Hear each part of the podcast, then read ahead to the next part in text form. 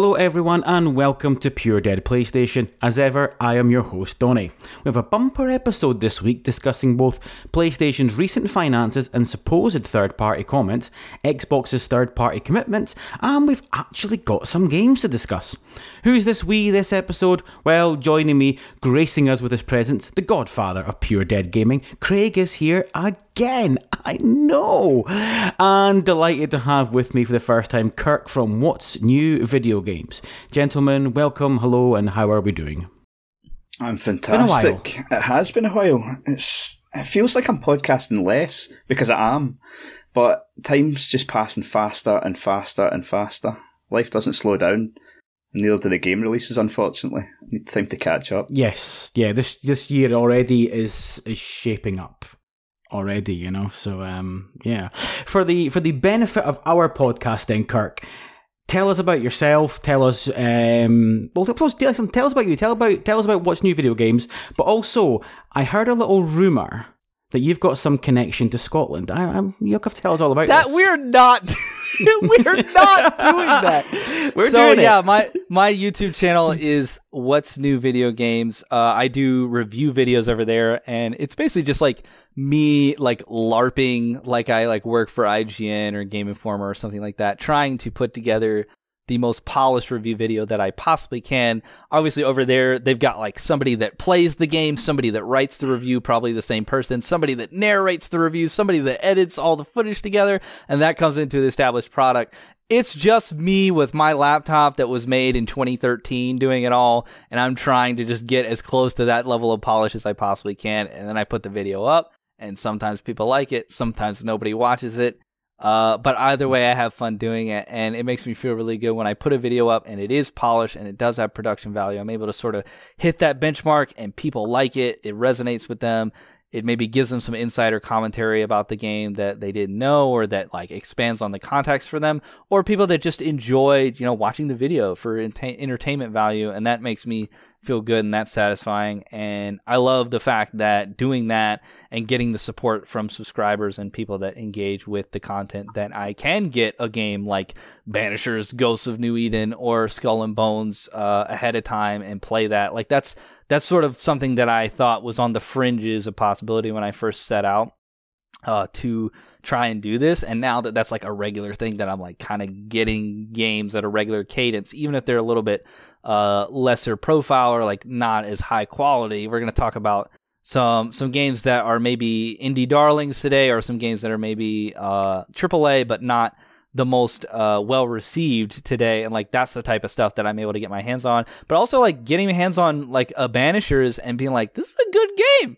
Like this is a pretty good game. You know, like I feel very privileged to be able to do that. So that's kind of what I have going on on the channel. So if you want to support me, go over there and check that out. And who knows, maybe uh maybe these two gents are dumb enough to let me write some reviews on the site, even from over across the pond, and uh, do a little duality, like with some video stuff on my end and some some reviews over there. And then also, if you want to follow me on Twitter, it's at Warmer Gray. And uh, Dony can attest. I've been keeping everybody entertained on there for the last like couple of weeks with my outrageous Xbox takes that uh, offend offend uh, all all God fearing and decent people. Um, and I think that's how uh, I rose to some kind of prominence. Honestly, the console war stuff is like exhausting to me. I really just I'm a games guy. I love covering the games. So like getting more involved with you guys would be really cool. Um, I'm hoping to be able to have some more collaborative opportunities in the future because what you guys do, even just as sort of hobbyists, is more established, is more in that coverage space of like what I'd really like to try and get involved doing. And the sort of like streamer, YouTuber personality stuff, I, it's like I've kind of had to do it to like establish myself as like a YouTube channel and like get in that space. And if I could really nestle into like a coverage rhythm, that's like what's really appealing to me. So uh, it's really cool to be working with these guys. I'm happy to be here. But uh, I guess I wouldn't have any other way with all the console war like toxic Twitter mill stuff because like it got me on Gaz's show, it got me on Reforge, it got me on here. Like Dony would have never paid attention to me, and hopefully I've been like entertaining enough to to enough people. I'm really just kind of loud and obnoxious uh, in in debates. You're, you're in and good then- company then, I have to say. and, and then uh and then say say uh say some things that uh maybe make sense i guess while i'm being loud and obnoxious and and people gravitate towards that. But yeah i've got a i've got a regular slot now on reforge uh, uh on monday at noon and then every other week uh over on work to game uh, which this video is going up on obviously um we have our epic loot radio show uh, at one o'clock on Mondays. So yeah, this will be like a special thing on Work to Game, a treat for the viewers. But yeah, it's really great to be collaborating with you guys, and hopefully I get to do more of it in the future. Grant, fantastic. Absolutely. And you, you, you didn't you didn't elaborate on the Scottish connection. No, no, no, no. so I was I was making fun with you uh, in Twitter mm-hmm. DMs, and I was telling you that I actually did study classic Scottish literature like like Robert Burns and and uh, other literature from like that period, especially uh, when I was at university because I was an English and literature major, and then I went on to law school after that. But so if I was gonna do any accent um, from anywhere that is not American, I feel like and again, this would not work on anybody that lives in Scotland because you're going to see right through it. But like for other people that don't like in America that don't know what a real Scottish accent actually sounds like, I might would be able to get somewhere on the mark with a Scottish accent because I've read like phonetically spelled Scottish in like older literature works. Like it's actually like the poem To a Mouse, it's written like Ta a Mouse like the way that it's written. So like it's kind of in my because that's very important to like impressions and accents, and that's why my Scottish accent is so weak. Is you have to know how certain words sound. You have to know how certain vowels sound. And if you don't, then you're grasping at straws and you come out of the accent because you're just going to say it like your default dialect would warrant saying it. So there's words that like I don't know how to say, but having mm-hmm. read a lot of words like how they're spelt for instance, like it helps a little bit with being able to pronounce certain things. But n- do I have a fluid, semi-authentic Scottish accent at all? Absolutely not. Not a chance. Yeah, no. So don't worry, I'm not going to make you do it. I'm not going to make you repeat that audio chat you sent me on Twitter. That's for damn sure. it was terrible. Yeah. well, but the the other podcasts, the the the group that you have, they don't. They sound like it's a blend of Scottish and something else. You were saying Irish, so I was listening to them and I was trying yeah, to copy you were them. struggling and with I, Andy. Yeah, you're struggling with Andy. I, Craig, everyone struggles, with Craig. Everyone struggles with Andy.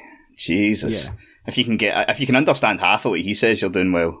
Yeah, and so I think I was listening to them right before I sent that, and I I do kind of do it off of hearing stuff. So like, yeah, I, that screwed me up entirely. I should not have listened to that. But no, like the uh, the way y'all say certain vowels, like no, it's not no, it's no, and like mm. certain like it's it's there's a certain cadence to it. Um, and you you have to say canny. Can't say can't. Canny. say canny. Yeah, gotta be canny. I can't. Yep. I can't tell you why. that was Irish again. You're halfway there. You're halfway. Yeah, You're halfway I'll figure there. it out at some point. I can't do Good. British at all.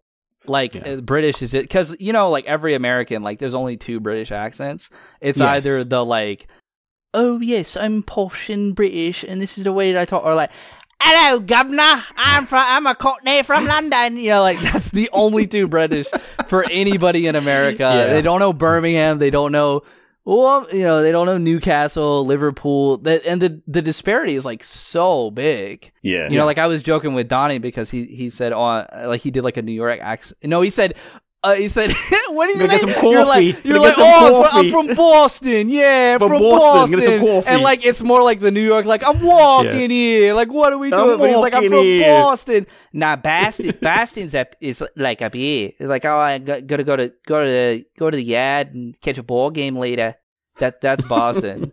But yeah, like you were like, oh, I'm from Boston, yeah. Like, so I got to give you a hard time as well. I've just got I've just got visions of the two of you screaming at each other in DMs back and forth yeah. in various accents. that's, just, that's oh, basically the whole of our interaction. Yeah. yeah. Um, and yeah. it's just like, yeah, I, I, I at least I at least impressed Dony here with like a little bit of knowledge of Scottish culture, like as in like, like more than none. You more know? than most but, have. Uh, yeah, Absolutely. but um, yeah, no, I, I, I, I'm very fascinated by like UK and the British Isles in general. I think Like y'all y'all have such a vastness and richness of culture. Like a lot of people talk about, you know, oh America, it's so diverse, and there's a lot of culture. Yes, but also like the rich history and the the variance and and and depth of culture, like just going from like Welsh to British to Scottish to Irish, and then even the the certain regions like of just you know England, you know ranging from Liverpool to London to Newcastle to um how do you it's it's it's it's it's just Leicester, right? Yeah, yeah, it's yeah, spelled yeah, weird, but it's Leicester. Yeah, to Yorkshire, Leicester. like yeah, there's there's all sorts of different cultures there and like it, i've never like visited but i think that would be something on my bucket list is to like go there and um and visit all those like boroughs and stuff and visit the scottish highlands go to ireland that like that'd be really cool because i'm primarily british and Ir- irish like heritage wise with a little bit of scandinavian so yeah that'd be something that'd be something cool to do go see the old country at some point yeah, you guys love that, don't you? Coming over, yeah. yeah you're like this is That's where, we get, where we get our money. my know, backyard, man. Like what? Like what? It's nothing. It's nothing special. Just just rains here all the time. You know, that's Yeah. about it. Yeah. Yeah. I know Donnie's a big big Celtic fan. That's it. So that's, that's- it. So it's yeah. Craig. Yeah, we both, both, are. of us. Good guys. I mean, the, But but that's a sore subject at the moment. Very That's, sore. yeah. oh, is it? Oh, Yeah. Yeah, have oh, they yeah, not yeah, have they it's not not done good. well? it's not it's been a not good good. week. Yeah, I I, under, I understand in the states the um, the Dallas Cowboys had a bit of a meltdown, did they not? Well, so have we. So I can. So anyone listening that likes the Cowboys, understand you guys had a hard time. That's us Yeah. right now. That's that's yeah, that's Mm-hmm. It's funny. not good. And sort It's of all good. your eggs are in that basket, unfortunately. much, 'cause- yeah. yeah. So That's how it works. um, I'm sorry to hear that. I, I I used to play soccer, football, I should say, for your audience. Um, so I was much more tapped into Champions League. Like like I like my my era would have been like when Didier Drogba was like a an actual good Oh, yeah. striker, like for Chelsea. Like that's Mhm. kind of when I was like paying attention. So that's like a while back Mm. like Yeah, like 15, FIFA yeah. 2013 to 17 is like around like you know um and yeah like I I, I played um I played football for uh for what what do y'all call high school? Like before university. Okay cool. Yeah. um yeah our team was like really good. Like we were the best in our state which uh you know is pretty pretty big area for you guys. Uh, yeah, so yeah it's like we- a whole we're- country. yeah, Yeah, we're, Like we're- yeah, Yeah. we were kind of a big deal. So uh, yeah, I wasn't good. I played I played left bench, but uh, the training was was rigorous to be on in, Mhm. part of that program. So uh, I definitely knew what it was like to be part of a of a of a proper outfit as far as being a footballer. But uh, no, I was not uh, anywhere near like spectacular by any means. I might have played like 17 minutes total all season, probably more than that actually. Probably more than that because we went up by quite a bit because we were so good. So they'd stick, they tra- they trot me out there to, you know, Yeah, let a just few to make you feel by better. or whatever. Yeah. Yeah, exactly. So your mom could cheer you on when she cried, "Yay, go Kirky!" No, my mom was like, "Why didn't you do better?" All right, guys. I I, traveled know all we this way for seventeen yeah. minutes. I I, uh, I know we got a, a, a range of Yes. topics to get through. So yes, might as we well do. We do. Get on and to we- that. the thing yeah. is, we've we've actually got games to discuss. I feel as though the last few episodes have all just been kind of news centric, and we've got we've got some big talking points, but we've also got a lot of games to discuss. And you guys are going to kick it off because Craig earlier on you were actually playing Banisher's Ghost of New Eden, and Kirk, Yeah. you and Lono reviewed it as well. So um, Speaking yeah. of uh, Scottish people, Scottish protagonists with a buttery smooth uh, voice, I'll be interested to hear if that's like a real Scott. Because me and Dony were talking about Assassin's Creed Rogue and how Shay Cormac does not have a real Scott uh, Irish accent. Uh, so I'll be interested to hear if Red mac Raith has a good Scottish accent or if it's a terrible uh, imitation by somebody that's not actually Scottish. But he sounds Scottish to me, so maybe sounds Scottish to me. Yeah, Yeah, no, I, it's, it's pretty spot on. See, to be honest, like it's it's really refreshing. Uh, Yeah. While I'm playing through the game, I think I, I was going to say I think I'm maybe six hours in at the moment, um, and it's it's a total breath of fresh air to hear that accent on a on the regular. And they have been, I don't know. I feel like in the past with some Scottish accents, it's never really been the main character, and if it is, they've dialed it back. But there is Yeah. a lot of the Scottish slang in there and they've just went with it Yeah, because it fits. yeah. And like there will be people that will be like, I, I googling, I don't know what that means. what is he talking about? But I, I, really like that it works for me, and I think it's it's sort of historically accurate as well, which is good. Uh, I think the voice acting in the game is absolutely fantastic. Even really, his really like good. garb, like it feels so authentic. Like he starts out with sort of like a plaid Mm. paper, a scarf, but it's like more utility focused in a scarf. I think it's like a satchel type of Yes. thing almost, but it's like an article of clothing, and it like it it looks very like traditional and sort of uh like like heritage based in terms of like he's definitely retaining this identity even coming over to colonial american like you can tell by his character design by his outfit even by like the cut of his beard and everything like oh this is somebody that is from a certain part of the world and then just like when he opens his mouth and talks like i have subtitles off uh, for like immersion and sometimes it's challenging for me to be like I like I really got to listen to this man when he talks Yeah. and like that's cool because I can understand what he's saying but like sort of that that strain of my ears it's like it's like going over like a nice little like hill and valley like when he talks like it's like oh man like he's like deep in there with that accent. Like he's Yeah. got that voice actor is eating it up like every time he talks and it's so great. Like when you're just doing combat or like just like exploring the world and you like come upon like something that like in the world that like you can interact with or something he's got like like I, I can't do it. But like he's got that inflection of like oh look at look at that there. You know like he's like kind of Yeah. like he's like is he's very like r- reflecting like in the way that he speaks. Like you can you can tell that he's pensive and he, and he thinks about things and he he's he he's not just like this like oaf that you see in like first person shooter games. It's like yeah we got to take these guys out you know like whatever. Like he's he's he's a more layered character and i think that brings Very a lot so. to the narrative aspects even when you're doing more like like you've got to have that. Like if you're gonna make i keep referring to this as kind of like a god of war like light or like knockoff. Like this feels like dub, double a god of war and i think it's the closest to a god of war clone that we've gotten since god of war like changed you know and became that third person over the shoulder narrative based you know combat and exploration focused action adventure game. Um this is kind of the only really one to one clone that we've gotten from a double A studio or or the like, and so you've got to have a protagonist that carries their weight, and like Red kind of does it. Like I'm glad Mhm. that they didn't try to like make a knockoff Kratos or anything. Like he's doing his own thing. Like you know he's like he's like a woodsman and a Scotsman, and like he's resourceful. You know he. he he uh he he can get out of a bind you know he can and he can uh he's got his wits about him and his and his sword about him too so yeah, he's a great character, and I love him. And I think if I didn't love him, the game would not hit near as much for me. So fantastic to see, and a little bit representation for for your lot as well. yeah, yeah. No, I, I totally agree. Like the, it's very character driven, and I think the character does a lot of little things that just get you behind him. Like, yeah, he does have that tough exterior, but then when he's talking to uh, Antea, like he's he's got that softness as well. Like Yeah. he really he does have like he turns into almost like a different person when he's talking to her. It's like a Um, dad or like a protector type of like a like a protector and like a romantic dynamic. Like he, Uh-huh. he cares for her. You can tell in his vocal his vocal cadence. Yeah, for sure. He's so he's so emotive when he's delivering lines. Like you can kind of tell what he's feeling when he talks, and I think that's so important for like a character driven game like this.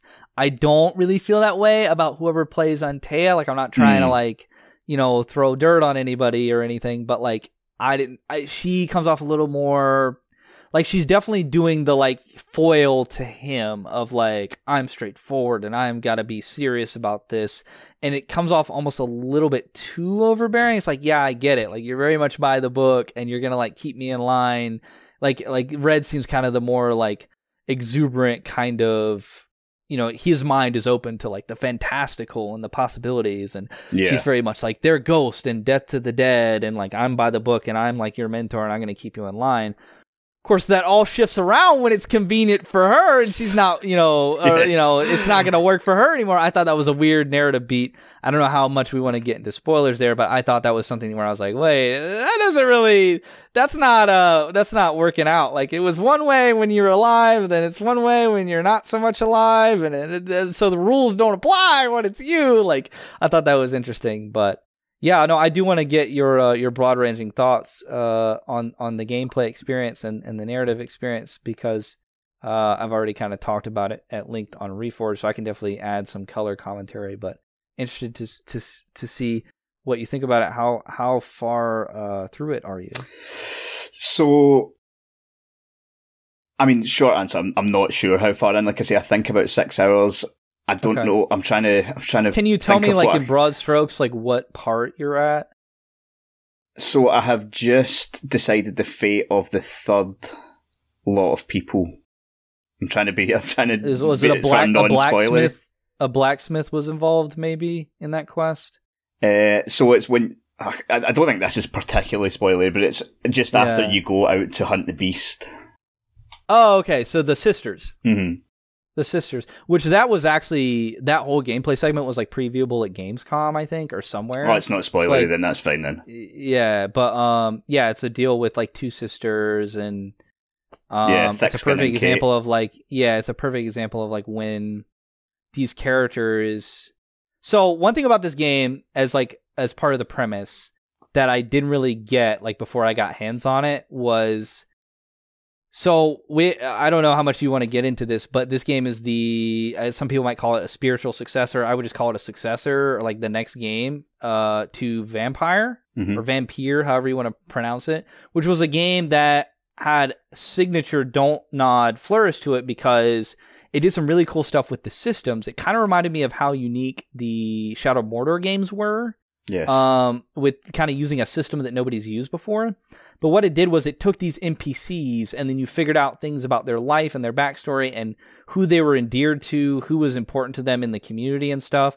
And you figured out like what their motivations were and all that. And by doing that, it actually like unlocked them as like like it was sort of like like XP based. Yes. But you actually had to like sacrifice them because you're a vampire to actually collect on all that, all that experience from like getting to know them. So like it did this weird heel turn where it was like yeah, it's the normal thing of like you're progressing a quest with somebody and you're figuring out more about their life and their backstory and like whatever. Also, if you want to collect on all that, you have to eat them. Mm-hmm. Um, and then that had like consequences uh, across their social circles and their communities. So much so that like you could actually like, if if people were best friends or husband and wife or lovers or whatever, if you ate or or fed on one of them like the other one might actually turn into a beast or something that you might have to fight in like a boss a world boss mini boss fight later.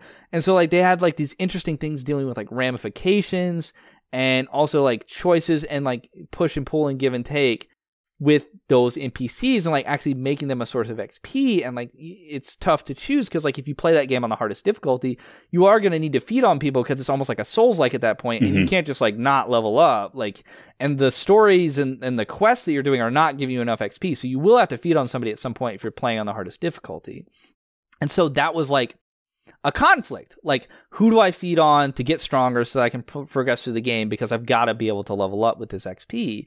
And this game takes that gameplay benefit out of the sacrificing that you're doing because you are you're choosing in each one of these scenarios that you're talking about you said you're six hours in and you're on like the third one or whatever because they take a while mm-hmm. you're doing like a almost sherlock holmes type of investigation and then at the end of the investigation you figure out like essentially every scenario is a ghost is haunting somebody like they haven't left the mortal plane yet they're still hanging around mm-hmm. as a mm-hmm. ghost and in haunting somebody it's creating a, a problem and so you investigate okay why is this ghost hanging around and haunting them and then i've got to make a determination as like the arbiter of you know truth and getting to decide what happens for whatever reason because I'm a banisher and that's how this works I guess in this weird world um I get to either say okay you're a bad ghost and you did bad things and you're hanging around for bad reasons I'm to banish you to oblivion like get get the heck out of here you ghost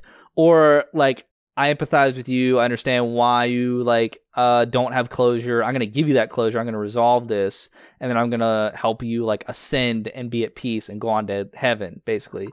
And then the third thing is, oh, this ghost is actually around because you who are alive are actually a crap person and they don't have closure because you and the terrible things that you did, like you might have murdered them or whatever. Um, I'm gonna do something which is called blame you for the haunting, and that actually means I'm gonna take your life force out of you and kill you. Um, with the whole purpose of that being that you get to um save uh, your partner Antea by collecting enough of this life force. And the initial problem that I had with that premise was like, well, in Vampyr, I'm like a vampire and I'm a good person.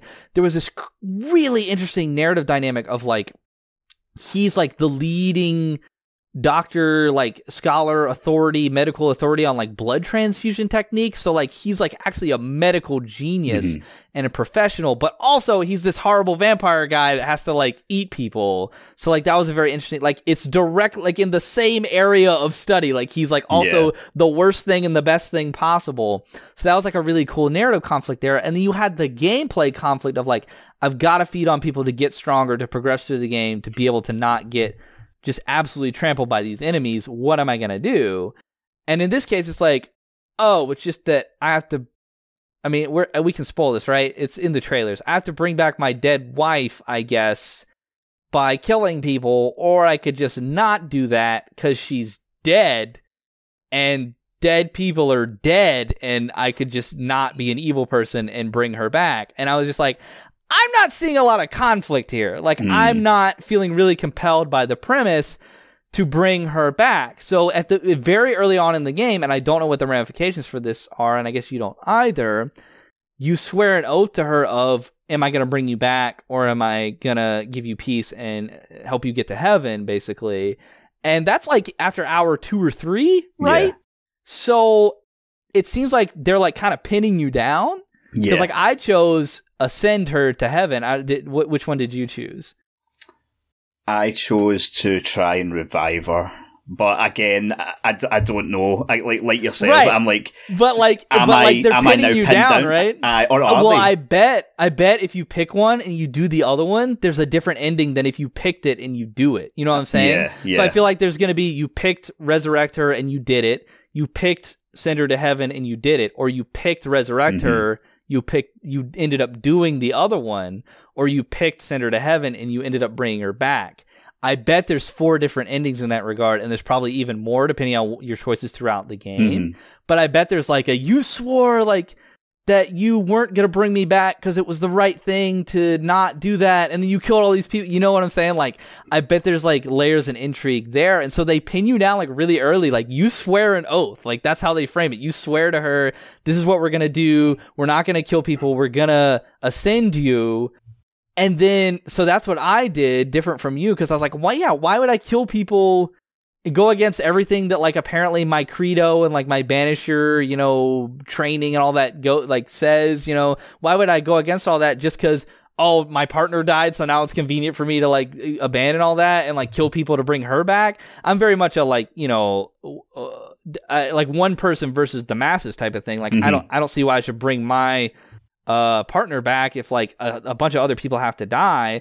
And then and then you get involved in these stories and these are just like the most despicable people yes. that have done like the worst things. You're like hold on wait a minute. I might want to like kind of i might want to start taking some of you guys out. Like yeah.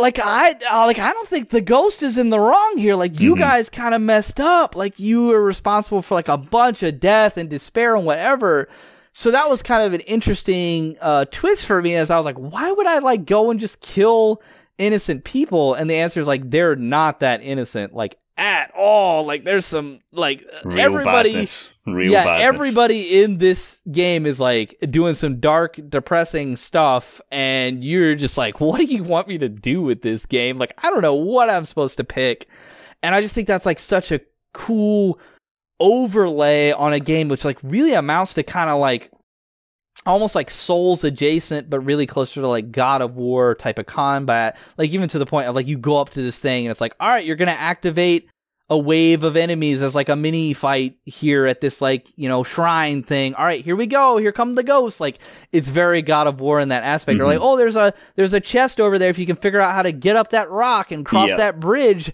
i wonder how you do that. Like it's very much like the god of war type of exploration.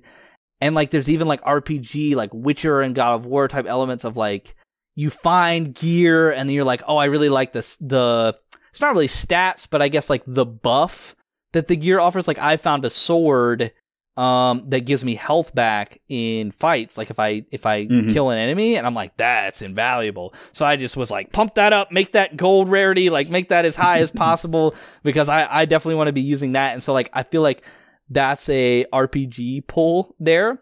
And so like there's so many systems being involved in this game, so it's not just like a linear narrative game where like, I, ah, yeah, I go here, I talk to these people, oh, now I got to fight some dudes. All right, now we got to go further down the golden path. Like it's very much like there's exploration here if you want to 100% the map. There's boss fights here. There's secret. I found a secret boss layer that I had to like find on the edge of the map already, mm-hmm. like 20 hours in.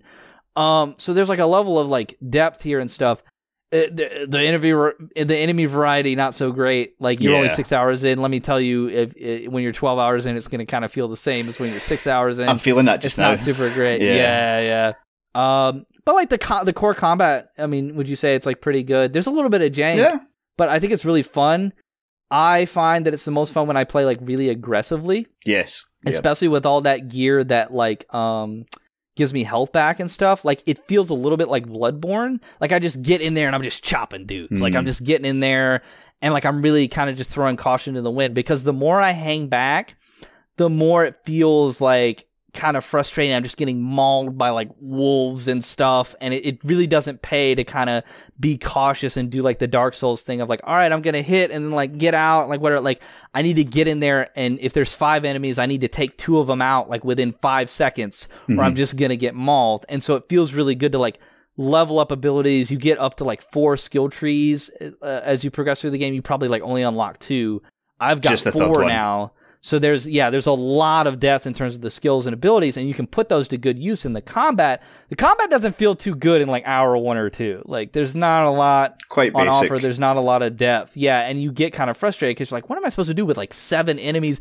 And that guy over there's got ranged attacks. So just oh, I'm just getting hit, and then oh, here's a wolf, and he comes up and hits it. Like it's kind of frustrating in that regard, especially playing on a harder difficulty, which I should say, um, there's like even like a story casual difficulty for mm. people that just want to experience the story. So this game has some good accessibility, but for people who want to play this like a Souls or like like more challenging, there is depth there and I'm having a lot of fun just like I just go in and whirl my sword around and like take two guys out and then like oh I'm about to take a bunch of damage I can tell like this it's got the indicator of like the red yeah the red indicator that you're about to get hit from behind so I go into the into Antea because she's like a hologram or a ghost right so then I'm just like I'll just take that damage like whatever I'm just tanking it whatever and then like I take out another guy and now that I'm not getting hit I go back to red so that I can do more damage I feel like red does more damage yeah and so it's like strategically like switching into her so that I don't take damage. Like I'm not even really using the dodge so much as I'm switching between the characters to just eat damage because her health bar is like rechargeable. Like her health bar is like kind of dispensable. Mm-hmm. So I kind of just let her health bar get eaten uh, to take damage so that I could deal damage as red. And like that loop is like so satisfying when I just feel like a force. Like I'm just aggressively getting in there. His combat animations are like kind of cool too. Like the more aggressive that you play. Yeah. I really like the I really like the when you if you're doing the sprint and then you do a heavy attack, it He's does like, a it does, yeah, yeah, does yeah, a really yeah. nice just it deals a lot of damage to start. Yeah, it's really cool. Like the animations are cool. He really whirls around like it's kind of like that Geralt Witcher kind of combat where you're like whirling around with the sword. And I think that's a nice touch too. Like they don't really get into this explaining this like from a lore perspective, but he fights with a sword and like a like it seems like a mechanical torch type thing. Yeah, it seems like it's like made out of like iron or something. And he like presses a button to like light it or something like like it's got like an ignite feature yeah, to it. Yeah, because he so it, it seems like when he yeah, it seems like when he like gets into combat, he's like whirling around because he's got to like hit them with the fire, I guess, to like make them vulnerable so that he can like vanquish them with the sword. That's what it looks like, at least, is that the fire is somehow making the the ghosts like compatible in some way so they're okay. not just like spectral forms and so he's like whirling around like okay i'm hitting you with the fire and then i'm slashing you and so that that like kind of looks like a dance like in in a way and it's it's very fluid actually when you're just like, I'm getting in there and fighting. Like I'm just gonna like I don't care. Just wow, I'm just gonna attack you. If you kind of hang back, you're like, okay, I gotta heal. Like, oh, I just got hit again. Starts to get frustrated. Starts to feel janky. Mm-hmm. So I definitely kind of just throw myself into combat and like all my abilities and my gear is like centered around that, and that does make it feel very good. But like this is definitely like a mileage will vary type of game as far as combat goes. Yeah, I, I, think, like you say as well, that that was very similar with again, you're, like like yourself. Is it Vampyr or is it Vampyr? I love that game. Yeah. Absolutely, I do too. It. It's so good. It's so underrated. Of, this yeah, one too. One of the most underrated PlayStation Four games, and yeah, it's it's interesting to see the evolution and what they've taken from it. Because obviously, with Vampyr, when it first came out, you had that stamina gauge as well in the combat, but then they did update the game where you could remove that, and I believe at the end you could remove combat altogether because some people just didn't like it. There was a mode where you huh. it was like passive mode or something. Huh. Uh, I'd, I'd I played through it a couple of times. This got, might have that. Banishers might have that because there's like six difficulties, and one of them is like story or something. So maybe I mean I didn't try it, but it might have that. Yeah, I did wonder that if it was because yeah, I, that was one of the. I, I, like I personally really liked liked the combat in Vampyr, yeah. but I know that some people were put off by it, so they did in it's an a update. little bit janky, like oh yeah, yeah, definitely, Souls, a yeah. little bit, yeah, but it's still good. I yeah, it. I, it. took a wee bit to get used to. I felt I, I don't usually play Souls games, so probably more so for me than than some, but um, but yeah, no, I really enjoyed it, and like yeah. yourself, like I don't know, I, I felt in Vampyr everything you did had an impact on the world. Mm-hmm like World you said, state, yeah, yeah, yeah, I, yeah. Like you, like like places would get more run down, and like there'd be uh-huh. like werewolves and stuff there because like you were eating people, and like mm-hmm. it was mm-hmm. getting worse there. And yeah, I even I had a situation. Um, did you get to the one with the spy, the French spy? Yet? Yes, you uh, would have. Yeah, I think. And and sorry, in Banishers. Banishers, in Banishers, yeah, yeah. There's a French spy, and she's getting haunted by her husband for various reasons. I won't spoil that, but no, she's masquerading as like a a British um, a British colonist, no, basically. No, I haven't yet. But she's actually French. Okay. And so I just made the decision of like, you're a spy, you're bad. Mm-hmm. Like, I don't think you should be a part of this community. So I did blame her. So she was the first person that I actually killed. And lo and behold, like I was like wandering around, and I guess I like came upon her grave. And then, um, in the same fashion as like Vampyr, her husband like came up from around the grave and was like, "Ah, you killed my wife!" and he like attacked me. You know, like he's like a boss now. And right. like Vampyr was like that too. Like people like turned into werewolves and stuff if you like ate their husband or their yeah, wife or whatever, yeah. and just like cool world state stuff like that. So it's cool to see that like carried over. Like there seems to be more of a focus here on like fleshing out kind of like a God of War yes. map for you to explore and i appreciate that a lot more like i think that that's cooler than like like you go through like the same dock and like the same like burrow mm-hmm. In Vampyr like eight times and you're just like i just want to get to the other side of the map to like talk yeah. to these people and like whatever. And this doesn't feel like that at all because there's always like oh yeah i forgot. There is like a breakable wall there that i've got to like get an mm-hmm. ability to like go behind that to figure out like what's over there. Maybe there's a chest back there or something. Like, there's always stuff that you're noticing and you're like oh let me let me make a mental note to like come back here and explore that or like i wonder what's down there. It looks like i can get down there somehow. So i i like the attention on that yeah. Uh, Dony's looking at us like we have talked way too long this one. yeah, we'll, it's we'll, really good. Yeah, a, yeah. To to put a pin in it, like uh, your audience should check it out. I think especially the representation is really really cool. I think it's rare that you see just a bona fide Scottish protagonist, and he's cool as hell. Like he's oh, he's much. suave. He's awesome. Like yeah, he's so likable too. Like he has no like bad characteristics whatsoever. He's just a likable guy, and like yeah, he's got that just, muscular it's like Scottish people all yeah. over me. That's what it is. no, muscular, it's sexy accurate. dad energy. That's, that's exactly yeah. it. It's accurate yeah. as well. Yep. I think see, just come back. Like the reason that I chose the the the sort of oath that I chose, it wasn't because like I don't, I don't know like like you said I think Red is much stronger a character than Antea and yeah. it, I didn't choose to resurrect her because of the bond between that I was feeling towards her it was more you make that choice just after you sort of wrap up your first yeah. decision and mm. I was like if this is what the level of people See, are going to be like. The insight. You were yeah. like, if people are like this crappy yes. to each other, uh-huh. I'm I'm killing them all. Yeah. Uh, and I was like, ah, I don't know. I have faith in humanity. You're like, absolutely not. Yeah, because no that, shot. that, that first funny. guy, I was like, you are dying yeah. for what you've done, and I thought if this is you know, if this means what everyone, if everyone's going to be like this in the world, they're all getting it. Nice, that's great. Um, but yeah, obviously, I'm really excited to see how, how it pans out. Like, I just, I'm a big fan I Don't Nod in general. Like, I, I really really like their storytelling, uh, and I, I would say so far with how far I'm in, I think the storytelling was slightly stronger in Vampyr, but I'm not mm, that yeah, far. I would agree.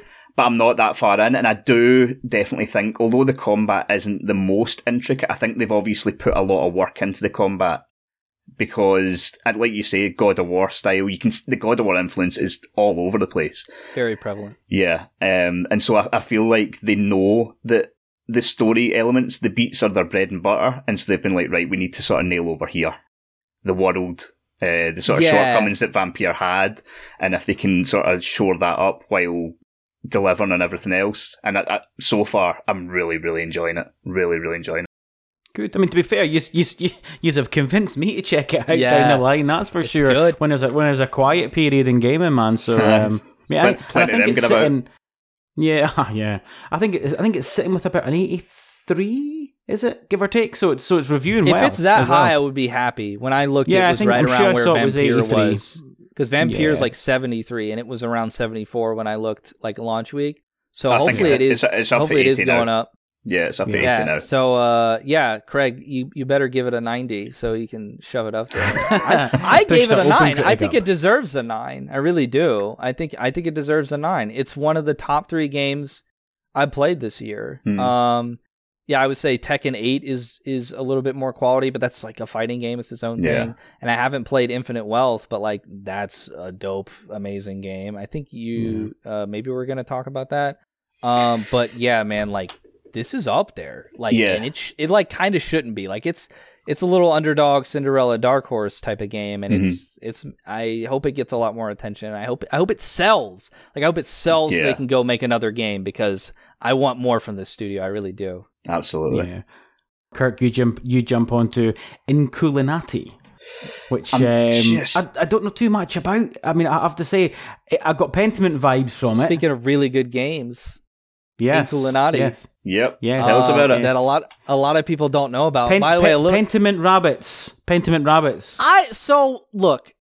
yes, Pen- Pentiment is has an art style that is evocative of medieval manuscripts. Okay, yes. they don't have a, a domain claim on that. Okay, like I, just because it's hard to pronounce the name of this game does not make it Pentiment, you know, two or whatever. Uh, it's its own thing, and I hate that it's just kind of like, oh, it's the game that looks like Pentiment. Like, mm-hmm. all right, whatever. I think uh, Inkulinati might have even come out first because it's been in, in, in uh, it's not called early access. It is early access, but like, yeah, the game preview Xbox Game Pass thing that Palworld is in or whatever right now. So it's it's officially yeah. called Game Preview. It was around about the same time, I'm sure. Yeah. Um but yeah, a little bit, a little bit of spicy uh, drama. It is a Xbox exclusive that's going multi-platform. It's going to PlayStation and Nintendo. So uh, get your pitchforks ready, Xbox gamers. No, but it, this, I got my code. So this, the, the full release is the twenty second, which is Thursday, right? I think Thursday. Yeah. Yeah. Yep. Um, and I got my code of the full game for Switch and that's sort of what put me onto this because I saw the gameplay uh, when I was I looked at it for Game Pass because just aesthetically it's it's gorgeous. Um, for uh, the the video, I'll probably maybe put some some up in the background.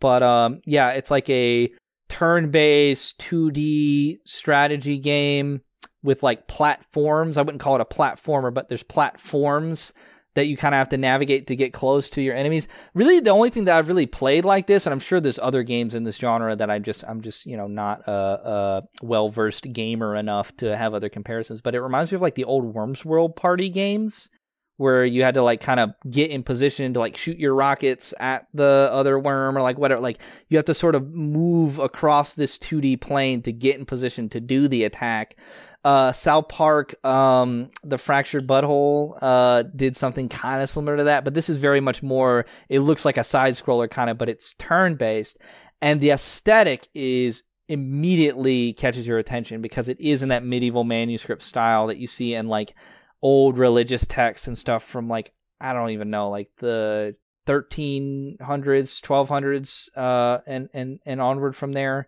um type of type of stuff that uh you would see like in um you know like the period of time where you know they would uh sell you uh the the bones the relics of like some saint or whatever so you could carry that around in your pocket if you were a sinner and that would like somehow absolve you or something like weird stuff going on in the church uh, but there was some good art coming out uh, that was on kind of the margins of their texts. And also something that was pretty contextual from that period is like if if if on on a text it said like a long time ago like the a for a long time ago would be like adorned with all this like ornate bordering and stuff. So a lot of like very artistic sort of work being done and there were like these little caricatures of like priests and saints and um you know entities of a sort that were adorned in the margins of that. And this is what that uh that is what this is this game is evoking with its art style and it's absolutely gorgeous so when I was first looking at the game and I figured out it's only on Xbox, because um, I'm a console gamer only. Uh, I'm not one of those gross PC master race people. Nah. Um, Fuck them. So I, they don't I even saw, sleep in beds. they just they just sleep in their uh, their gamer chairs, right? Yep. Yeah. Um, or couches. Yeah. So I saw that it was really only available on Xbox. So I was like, this feels like a game I want to play handheld. Like I was like, surely this is going to come to Switch, and now it is. And uh, thank you to uh, Terminals, which is a uh, code distribution site, and uh, Yaza Games, which is the developer of this, for getting me a early review code copy of this, um, so that I could play it on Switch, play the full release on Switch. Which, by the way, if you're on Xbox.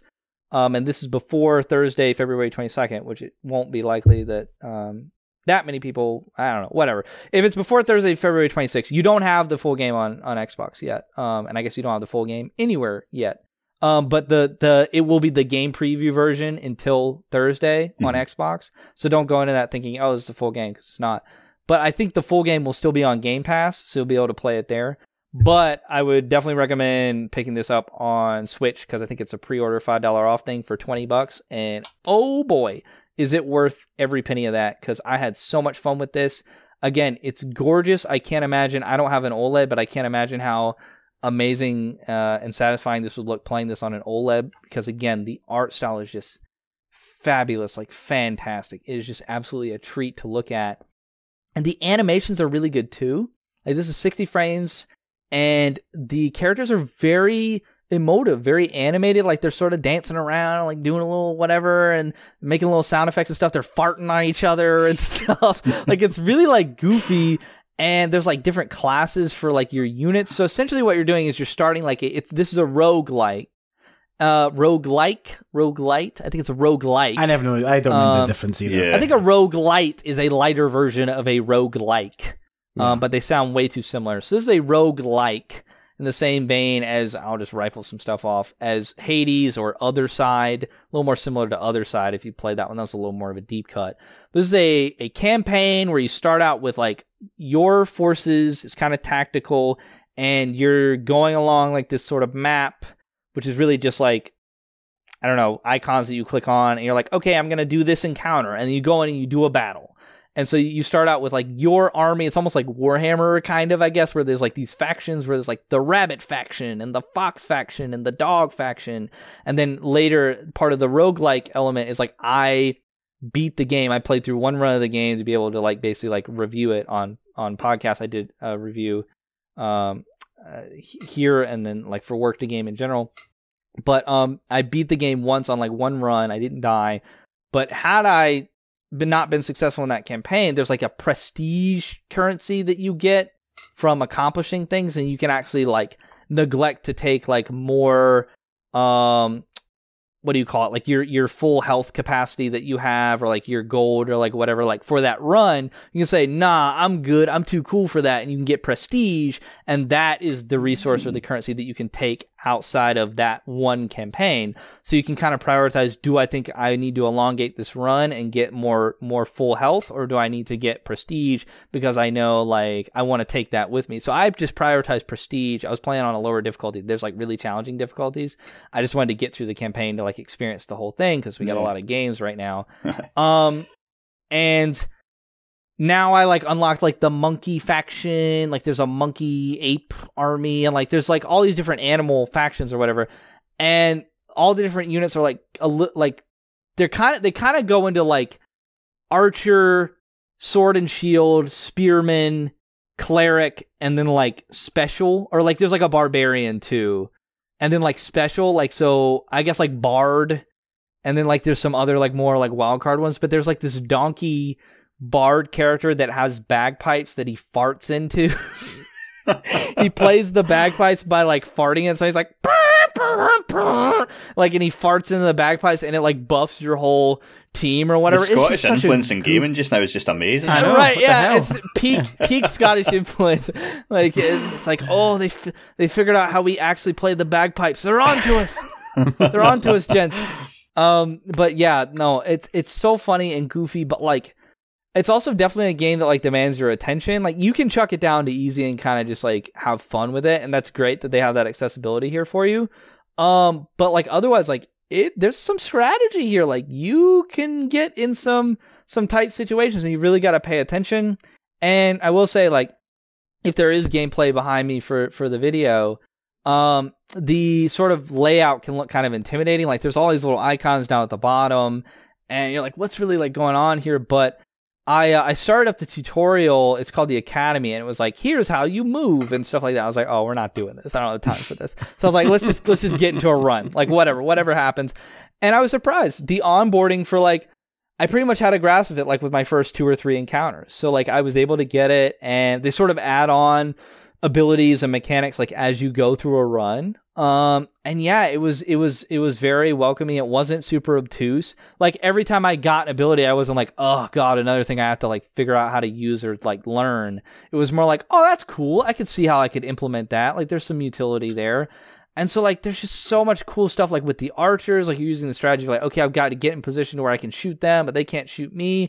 And then like you're using like the cleric like bard type buff characters, and then like the positioning matters a lot. And then there's even like there's like a meta like fourth wall breaking thing where like basically essentially what the premise is is like you are a dude or a gal with a quill and you're like drawing these Inkulinati or whatever uh, these little sprite guys or whatever to do battle, and then like somebody else is like with a pen too that's like also doing that. And so what you can do is actually like at the end of every turn, you can actually just like put your hand on the screen, just be like, you F off, like to like one of the enemies or whatever. Like if ah. they're on the edge of the screen, you can just be like, push them off and they're like, ah, and they like die or whatever. and like you can also like, you can also like brush off your guy and like get rid of like a status ailment or whatever. So you can like put your your hand on the screen or you can like draw like an obstacle to like get in the way of like your enemies and stuff so there's like a like a another layer like another dimension of it of like you're actually like the one marionetting controlling all the strings or like quite literally like with a with a quill and ink. And to that end ink is actually your resource. So in the top left corner there's like how much ink you have and it basically amounts to like action points. And you can actually do things that will get you more ink for the next turn so that you can draw a bunch of uh, troops. Like you can make another archer another sword guy or whatever to protect your like leader. Like you kind of have like a king piece which is like your character and you need to make sure that like they don't fall or like that'll be the end of your run your troops are like more or less expendable in that regard. And so like you're trying to like make sure that you have enough ink as a resource to expend these action points to put troops on the map and then you tactically like move them around and attack the enemy. And what you really want to do is either clear out the entire enemy destroy the like source that like the enemies are coming out of like there will be kind of like a like a like a hive or something. Like i had like one that was a literal beehive and bees just kept coming out. It was super annoying. But i ended up killing the beehive and then i just took out the remaining bees and i won. Or there's like another guy like there's like a it's totally not yoda. It's definitely not yoda from star wars looking character um that sort of like teaches you the ways of the Inkulinati like oh draw them you must um, and like you like you like take him out first. Um, and then like at the end of the campaign, it's death, like death incarnate. He's like a skeleton guy. He's got like a goblet where he's like, yeah, like whatever. Like the whole thing is very tongue in cheek. There's like stupid little dialogue that like doesn't matter, but like you're like, screw you, I don't want to learn how to do that. Or like what it's like, you know, or it's like, yes, please teach me your ways, master. Like it's just stupid, like goofy dialogue and stuff. And um, yeah, like the animations are goofy. The the um, the emoting is goofy and but the gameplay is like very actually tactical and strategic based. It's just a great blend of like taking tactics and strategy turn-based gameplay which like some can find kind of monotonous or obtuse or a little bit intimidating and like putting like a sheen of like a beautiful art style on that and then just like goofy like aesthetics and engaging dialogue and stuff that's just like it doesn't take itself seriously at all clearly the writers here and the makers here like have a good humorous side like have some good comedic sense and yeah it's just a fun time um, I, I, give it like a nine out of ten. It's just a fantastic game. Unfortunately, it has been in that early access, so it's not really hitting as like this is a new release, yeah. you know. But um, I hope it gets some recognition as like one of the indie darlings of the year. In spite of that, I don't know that it will, but it really deserves its flowers. It's it's a fantastic game, and I, I, it's hard for me to think of like how much better indies could get than this this year. So I hope that people play it, and I think it's just a perfect game for the Switch or like the Steam Deck. Like I was yeah. playing this in bed, it felt so cozy, it felt so right. And yeah, it's the type of game where I looked up and I was like, "Oh crap, it's 1 a.m." Like, yeah, I was like, I was like man, I really, I, yeah, I really want to do like one more, one more chapter. Like, gosh, uh, I don't, do I have time for it? And then I ended up doing a chapter and beating the game because I was like, nah, man, I gotta finish it. So yeah, it's that type of game. It feels, it feels so compelling and engaging to play, and just super super prop super shout out to Yaza Games for being able to do this. I hope they make another game that has an equally compelling aesthetic because they've got the gameplay down. I'd love to see what what they put out next. Good, good. Um, I want to talk about Pacific Drive because Craig, I know you played the demo. Yes, but Kirk, because they wouldn't give you guys a code. I don't know what was up with that. I was way late, way, way late. I've been bogged down with that many games and then work. And Dony, you had message saying about Pacific Drive, and I was like, yeah, that's coming out soon. And then by the time I messaged them, they were like, they went out like a week ago. It's like, cool, no bother. Um, I mean, see, to be honest, like, I just, I, it was a blessing in disguise because I, I would have jumped in, but I've got like a bunch of games ongoing at the moment. So I enjoyed the demo. I mean, obviously, we'll, we'll segue into your experience of the full game. Um, no, I want I want you to talk first because this is like, oh god, this, so, this game is interesting. Yeah, so I hadn't really followed it much in the preview footage. So when I jumped into the demo, I wasn't really same. I wasn't really aware of what to expect. I had sort what what was your idea of what this game was going to be? I'm very curious because I, I was thinking like more of a like scenic evocative, reflective, like kind of like Firewatch, but like more ominous, macabre, like maybe a little bit of like neon noir elements, like and I, like I'm driving and there's like yeah. isolation and loneliness, and it's just the voice over the speaker talking to me, and I've got to get from here to there, and I don't know what I'm doing, but I'm driving and I'm in the Pacific. Like that yeah. was kind of the the feeling that I had, and like that is not what this game is no, at all. No, and I also for some reason, and again, this is on me, I guess, for not looking at the preview footage. I thought you were the car. Like eh, when you started getting out and moving about, I was like, all right, I didn't realize there was. You're like the, Lightning McQueen. Yeah, yeah. yeah. I just I, I, thought it was like a skull and bones on land situation, and like I I just I don't know. Like I didn't expect the mechanic elements. I didn't expect. I, I don't know. It was it was totally different. It was way more in depth than I was expecting as well. Like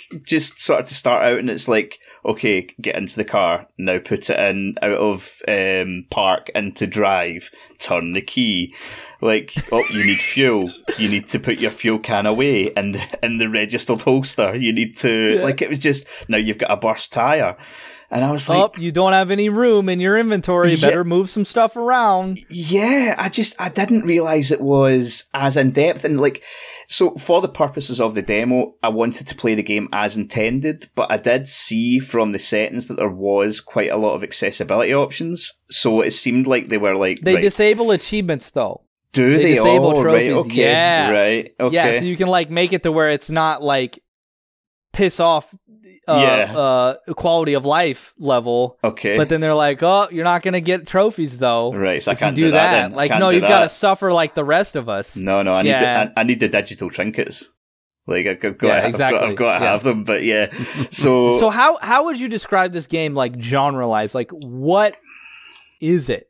Like, what type of game is this? Like, what is the loop? Like, what are you doing? Because it's not what we were talking about of like, oh, it's like a walking sim, but you're in a car and it's like reflective and evocative and like that like very like mystery narrative based. Like it's not that at all. So, so like I want to see how you would describe it, and then I'll get into. Obviously, I was able to spend a lot more time with it because I had the full game in hand.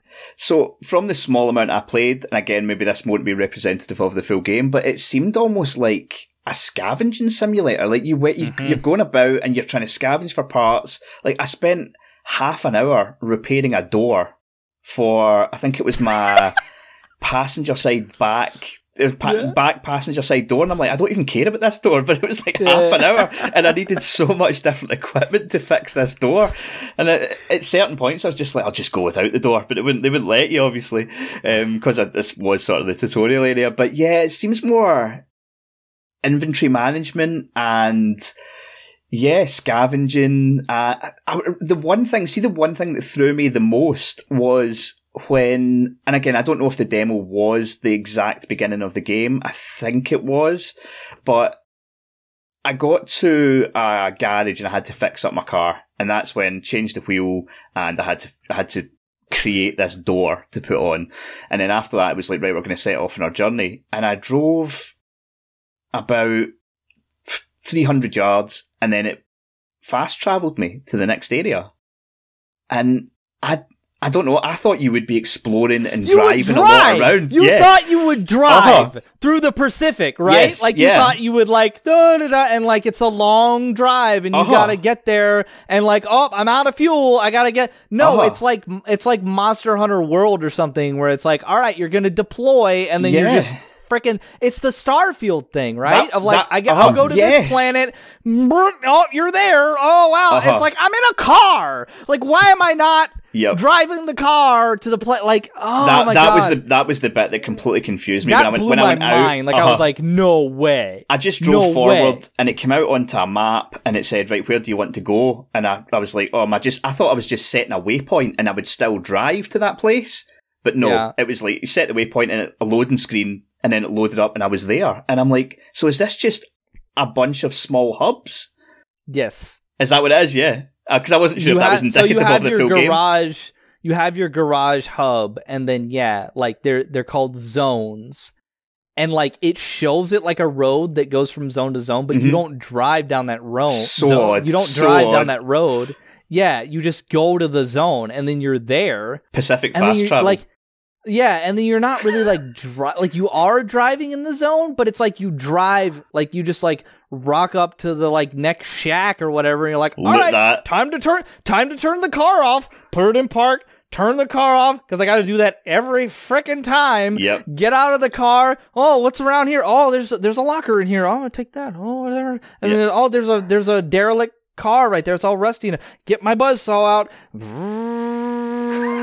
oh, I need to uh, get get this side too.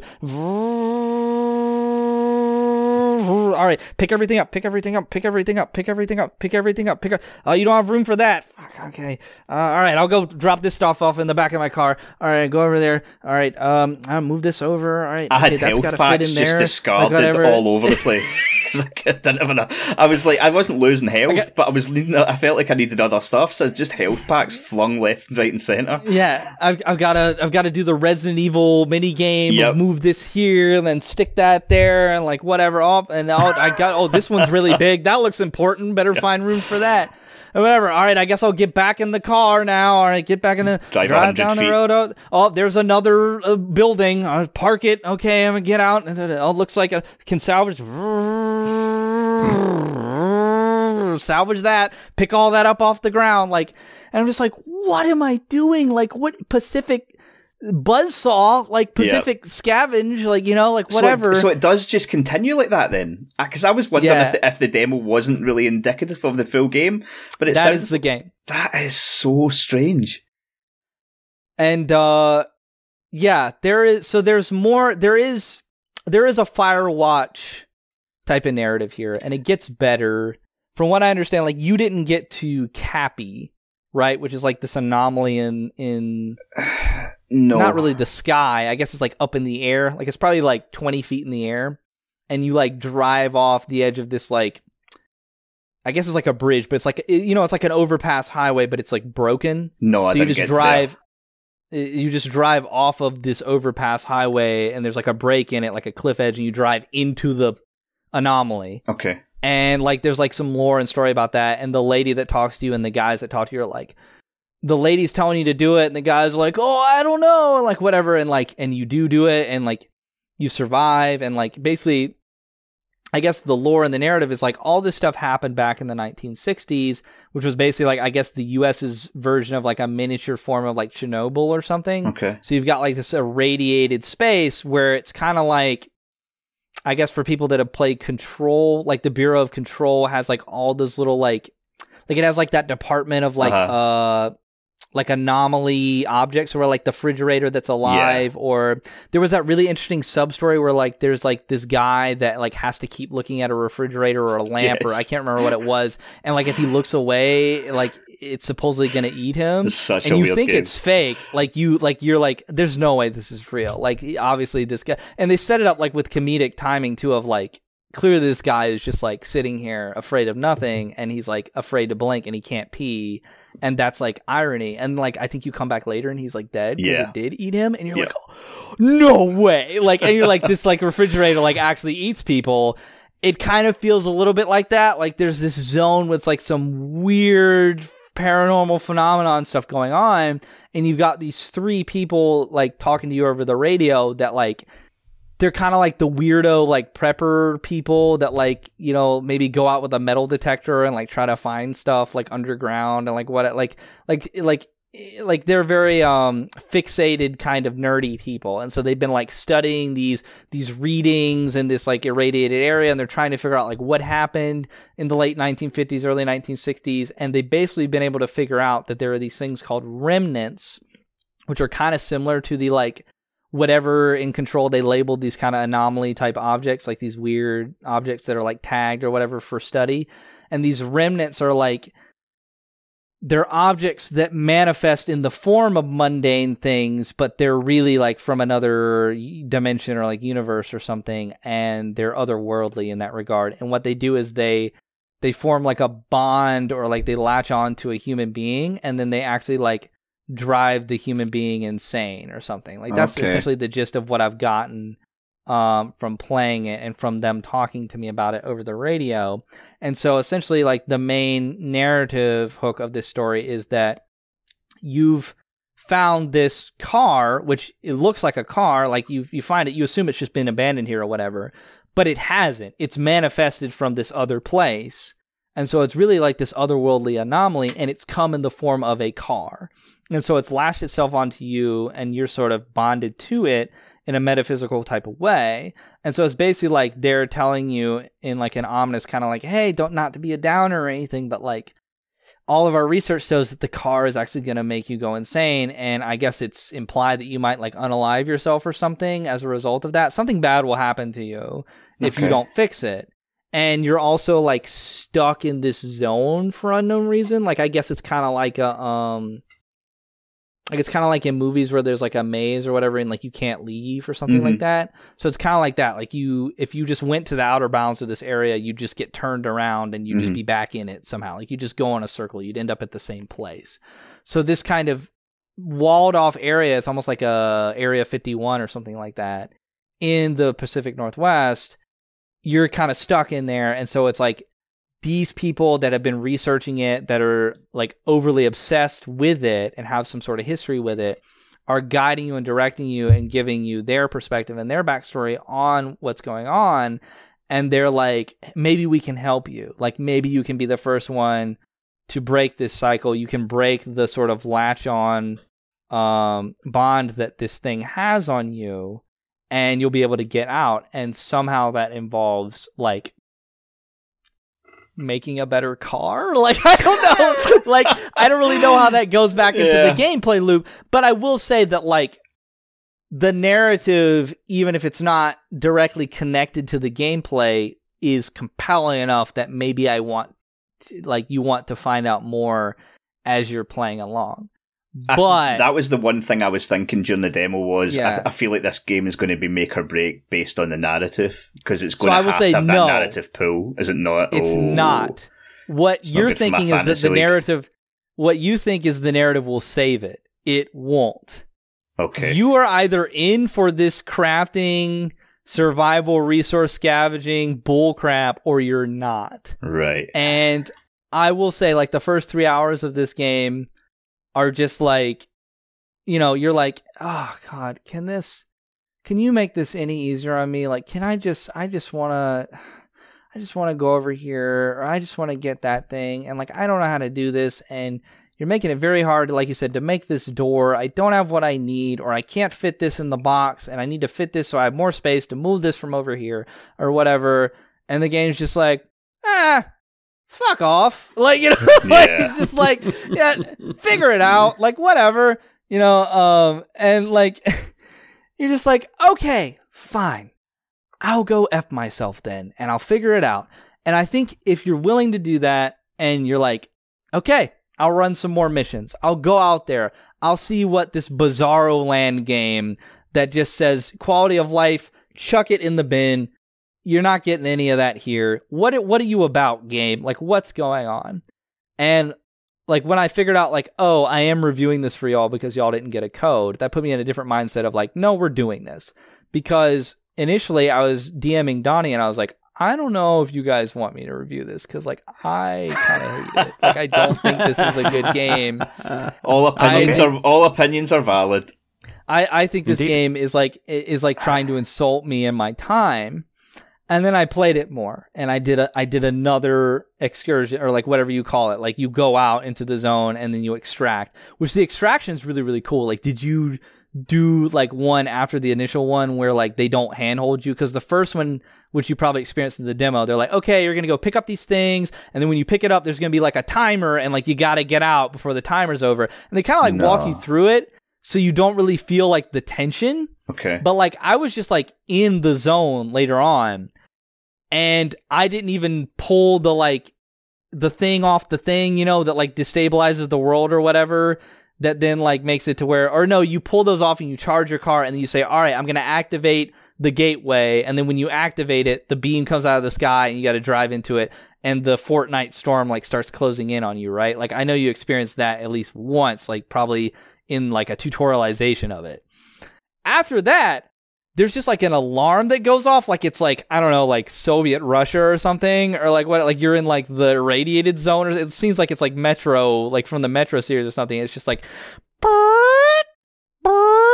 or whatever and you're like what is that like what's going on there's like an echo or whatever and then like the the the like irradiated walls just start like closing in on you you're like oh shit i gotta go and you're like turning on the car or whatever and like i kid you not like i keys yeah, like I'm like yeah, I got put it go get in park. I gotta go. you're like and you're out of gas. You're like I gotta find gas or like whatever. Like if you stay in there too long doing your podunk stupid resource scavenging thing, um, you gotta get out of there. And the yeah. extraction is really intense. I I hate that I'm not gonna have enough time. I don't think to put out a video review on the channel. I'll probably just end up doing like these pod this podcast review. Um, and and the written review obviously, which will be up on the site by the time people hear this. Fingers crossed. Um, but yeah, like I have such good footage of I am just hauling ass to get out of this out. zone.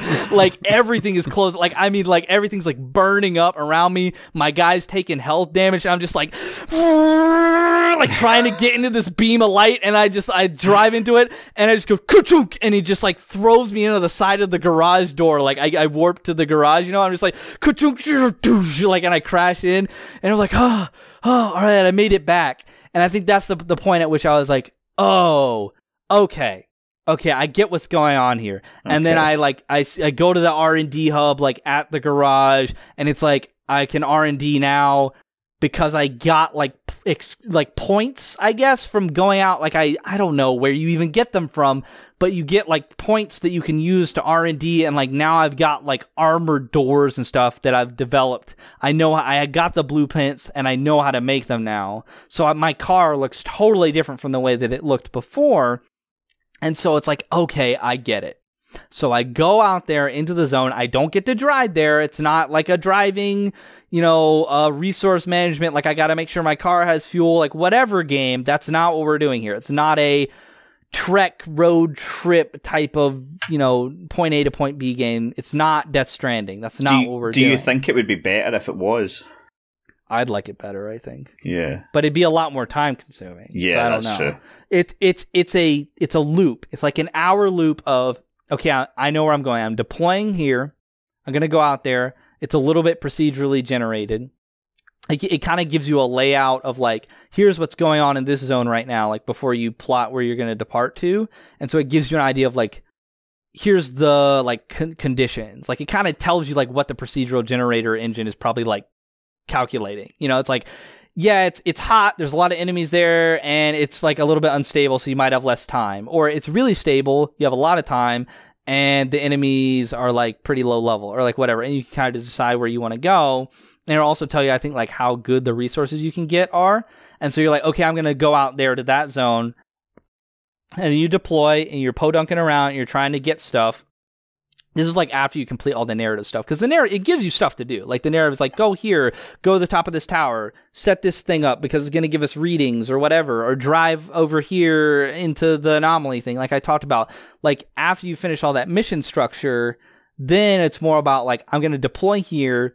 I'm doing a run. I'm going out there. I'm going to try and get as much good shit as I can possibly get to bring to bring a haul back to my garage to do all this R and D to put stuff on my car. And now it's like an armored, you know, uh, Humvee basically, or like whatever, you know, and you're like building up this car, building up all this R and D to make the car better.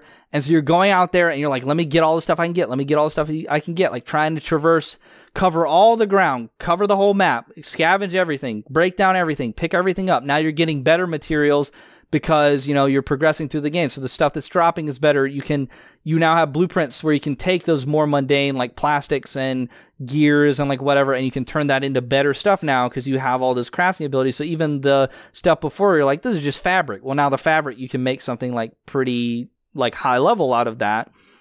So you're going out there trying to get as much stuff as you can and then you hear the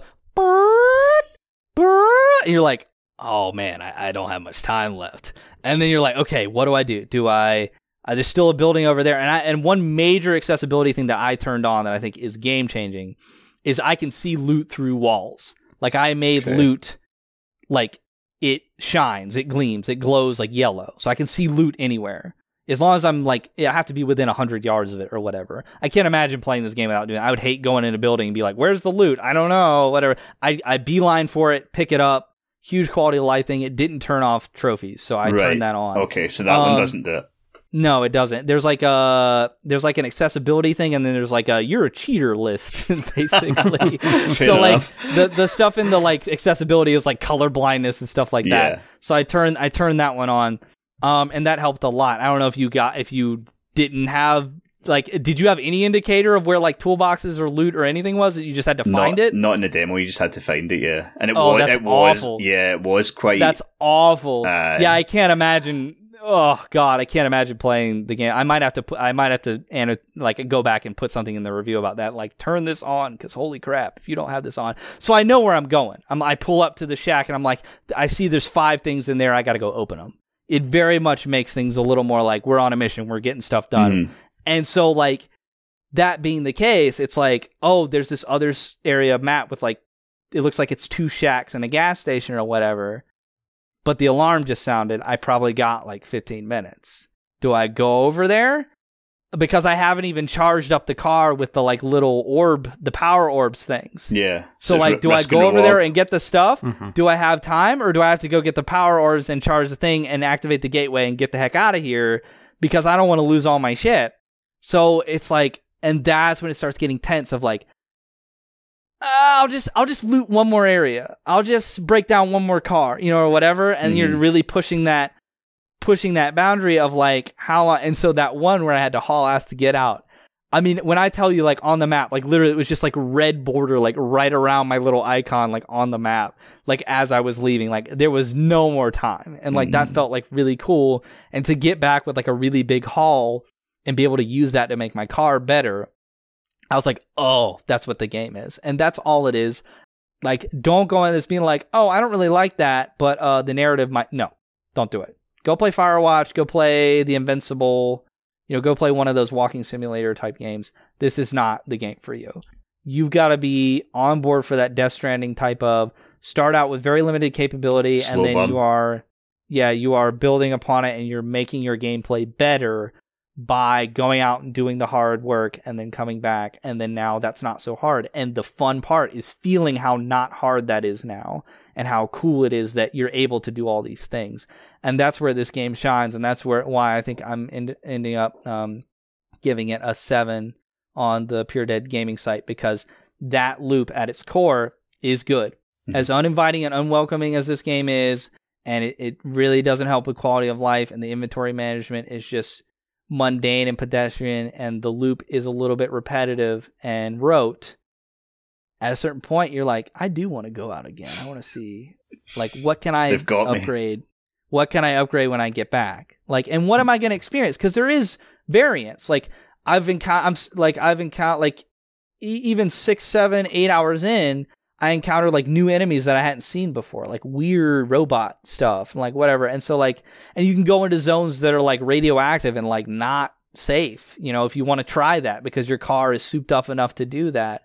So there's there's different things you can explore, but it, it's very self-imposed like it like you've got to be like i want to go do this. I want to go do this today or i want to i've never been in an irradiated zone with the car. Is my car ready for that? Let's see if this type of tech that i have put on the car if that will help me there or if i'm just gonna have to turn around and leave because i'm like i can't even breathe. I'm dying or like whatever. Like you have to kind of go figure that out and that might be annoying because you get out there and you're like oh yep i gotta i gotta go back because i i'm effed you know or whatever. It doesn't hold your hand. You're gonna have those moments where you're like frick okay, well, um, I'm up a hill without, you know, without what I need, you know, or whatever. And you just kind of, you're like, well, you know what? I'm going to figure out how to deal with that. And that's sort of where it is. It's very much a kind of engineer mindset. How do I tackle this problem? And if you're not there for that and you're not going to self impose that on yourself of like, I am going to do another run. Why? I don't know. Maybe I can do something cool with the car when I get back. If you're not there for that, yeah, this game is not going to be for you. And I will be I am eager to see what reviews look like tomorrow because yeah. I don't think people are ready for what type of game this is. I'm thinking sevens and eights. I think it's going to find, hopefully, the right people review it. I think it's going to find the right audience. And I think, I think there's going to there's going to be a group of people out there that just think this is the best freaking game that was ever made of all time. You know what I'm saying? Like, yeah, yeah. there's going to be that survival You're relying core. on survival fans. Yes. Playing and reviewing this. Mm. Anyone who doesn't like a survival game is not going to enjoy With the car and all that and the narrative nuance and just mechanic the, simulator. There's just like cool shit like in this game. Like just like I don't know, you just like what is going on over there or like whatever and there's like a just a level of intrigue and and and ominousness and that whole, so, whole sort of thing with like the control kind of parallel with the the anomalies and stuff that we were talking about at the top of this. And just yeah that is captivating. It makes it more captivating to me than an ark survival evolved or a rust or whatever which is very bare bones. Like i hit the wood i build the thing you know and it has that gameplay loop that improves and improves and improves utility wise so there's a lot of gameplay here. There's a lot of depth here, and um, that's probably all we should say on that because we talked at length. well, my turn to talk now, and I'm going to keep this brief before we start the news. We've got two talking points, but I just want to quickly talk about Helldivers um, because I'm six. Never heard of it. No, if you're not on Twitter, you've not heard of it either. I'm I'm 65 hours in already, um, and it's the only game I want to play, and it's the only game that I care about. For those that haven't played it, essentially, it's got a very basic loop, but don't take that as a negative. It's effectively landing on a planet which is pre-generated, and you have a a goal of getting from A to B and the goal you have will depend on which mission you choose. And there's there's a variety of different ones there. And around you will be various sort of side quests and, and outposts you need to either you know destroy or whatever. Um, and then at the end of that once you do all you want to try and extract before the hordes get you. Um, the gameplay loop is absolutely fantastic. Like, you literally feel like you're in a movie when you have enemies around you, pounding you, shooting you. You have explosions going off. You might have hellfire raining down on you. You might have, in my case, the other day playing with Lono, him shooting you in the face, or in my case, throwing grenades at my teammates, and all hell can just break loose. And the game for a game that's double A, it, n- no point feels like a double A game. This game reeks of treble A all the way through it, from its lighting to its sound, the visuals, the gameplay. I know it took, I think it said it was seven years to make. We should do appreciate that there's going to be budgets involved in that. But a team of 100 people have just made an incredible, incredible game. Um, when you're when you're kind of like running around your map trying to obviously uh, you know kill kill beasts kill robots trying to avoid your friends throwing things at you you know you, you get in this sort of real tough mindset of where you're trying to maybe try and bring some of your your your your squad in that you've either you've killed or they've killed. You try to launch stratagems which are you know can be sort of various orbital strikes or it could be trying to bring in a turret. And you effectively have to type in a code on your D-pad for each one of these, and it's on your screen. You, you bring up what stratagem you want to you want to release. So when you're when you're running and you're being chased, or you're in the middle of a gunfight, and you're trying to type in what's basically a fucking Mortal Kombat kill code, it's um, it does get extremely frantic and extremely tough, and you feel like that that adrenaline rush when you type it in wrong and you fail, you have to start again. And you're trying to avoid being shot from behind. It's um, yeah, it, it's such a fun game. Yes, it can be played solo but it's much better in um, in squads, playing with sort of three, four people. Luckily, we've got a core of about fifteen people now. I think they're all playing it, so we, you know, we're never we're never stuck for squads. Um, as you sort of progress in the game, you can then sort of as you level up you unlock more either from the battle pass itself, or you can then un- unlock more stratagems to get more powerful. And you can then effectively create different builds because as you increase the difficulty, you want to start being a bit smarter and start thinking about your builds, where you might have someone with you who takes a supply backpack. Because again, as the levels get up, um, ammo gets very very tough. And when one of your stratagems you've always got is a is a um, resupply that's on a three minute cooldown i think a two or three minute cooldown. So if you run out of ammo you're out. That's it. So again, one of our guys always brings the backpack in, so then we've got supply off of him, just giving us a little boost. So you want to try and play around with these sort of different builds, and you know, so, and, and again, one of the other guys, he he's got a, an armor which gives him extra stims, so he can heal us as well as himself. So all these little things start to play a part, and you're almost trying to figure out what's the best combination of offense and defense to then do whatever your goal is. not every goal is the same. Um, so it just becomes this real fun, well, fun combination of gameplay that you have to try and figure out, and you won't always get it right, especially as, as the as the levels go up. There's times you're like, yeah, we completely made an arse of that because someone brought in they might have only brought in one wrong thing, and it screws the entire the entire gameplay. So um, Absolutely loving it. There's a lot more to come. It is worth saying, and it's worth pointing out because it shouldn't get a pass, but just because it's a it's a it's a Sony or PlayStation game, the the servers are absolutely on fire, as as most people know. Unfortunately, it's a good problem to have. The game has sold clearly too many copies. They didn't budget for it.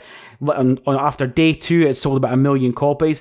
It sounds like they budgeted for half a million, and since then, it's gone. I mean, the Steam concurrents are sitting at 400,000. The servers can't take it. Like I said, it is a good problem to have, but at the same time, it's frustrating because it took me 45 minutes to get on the other day. Um, and I know as at this moment in time, people are struggling to get on, and there doesn't seem to be a quick fix for it. Just buy more server space. Not how it works. Okay, not how it works. There's an interest. Yeah. There was an interesting thing that I saw online that apparently there's no auto kick. So they were saying no. that pe- people have been just leaving their console. Like if they managed to get into game, they've just been leaving their console on, and it's almost holding their space. Mode. Aye, yes. which is that's a a bit of an oversight. But again, obviously they weren't they weren't they, they weren't expecting no. it. No, they did not expect this because if they did, they'd have, they'd have had they would have anticipated more server space. Mm-hmm. So um, yeah, it's it's a victim of its own success, and unfortunately, what you've seen in the last sort of three days is as that Steam concurrent has risen that Steam score is dropping almost in parallel with it. And I, I, saw yesterday it was down to like 70%, which I think was up at 80. So it's kind of people are going, well, fuck this. And, and they are responding negatively, even though they're aware of what's happening. So, aye, there's that yeah, of, I haven't seen that in the in the console space at all. That must be these these gross PC gamers. Yeah, there's these, think, these, these, I think with wankers, the yeah. with the people that are on PlayStation, like they're like, oh, okay, like I I don't see anybody blaming them for like no. if you have if you have half a brain cell, you understand that there's no way that a little forty dollar game they would have expected to have all these people. So like it's insane. You know, it's it, not like Diablo insane. four where it's like it launches, you're like, why can't I get in the game? Like I think mm-hmm. everybody is or at least should be like oh like this makes sense like they're they're at capacity and that's good that that's good for the health of the game like i think most people recognize that and also like if people get annoyed and they leave then it just means that it's easier for the people that are, you know, have yeah, any amount of patience to get around. in yeah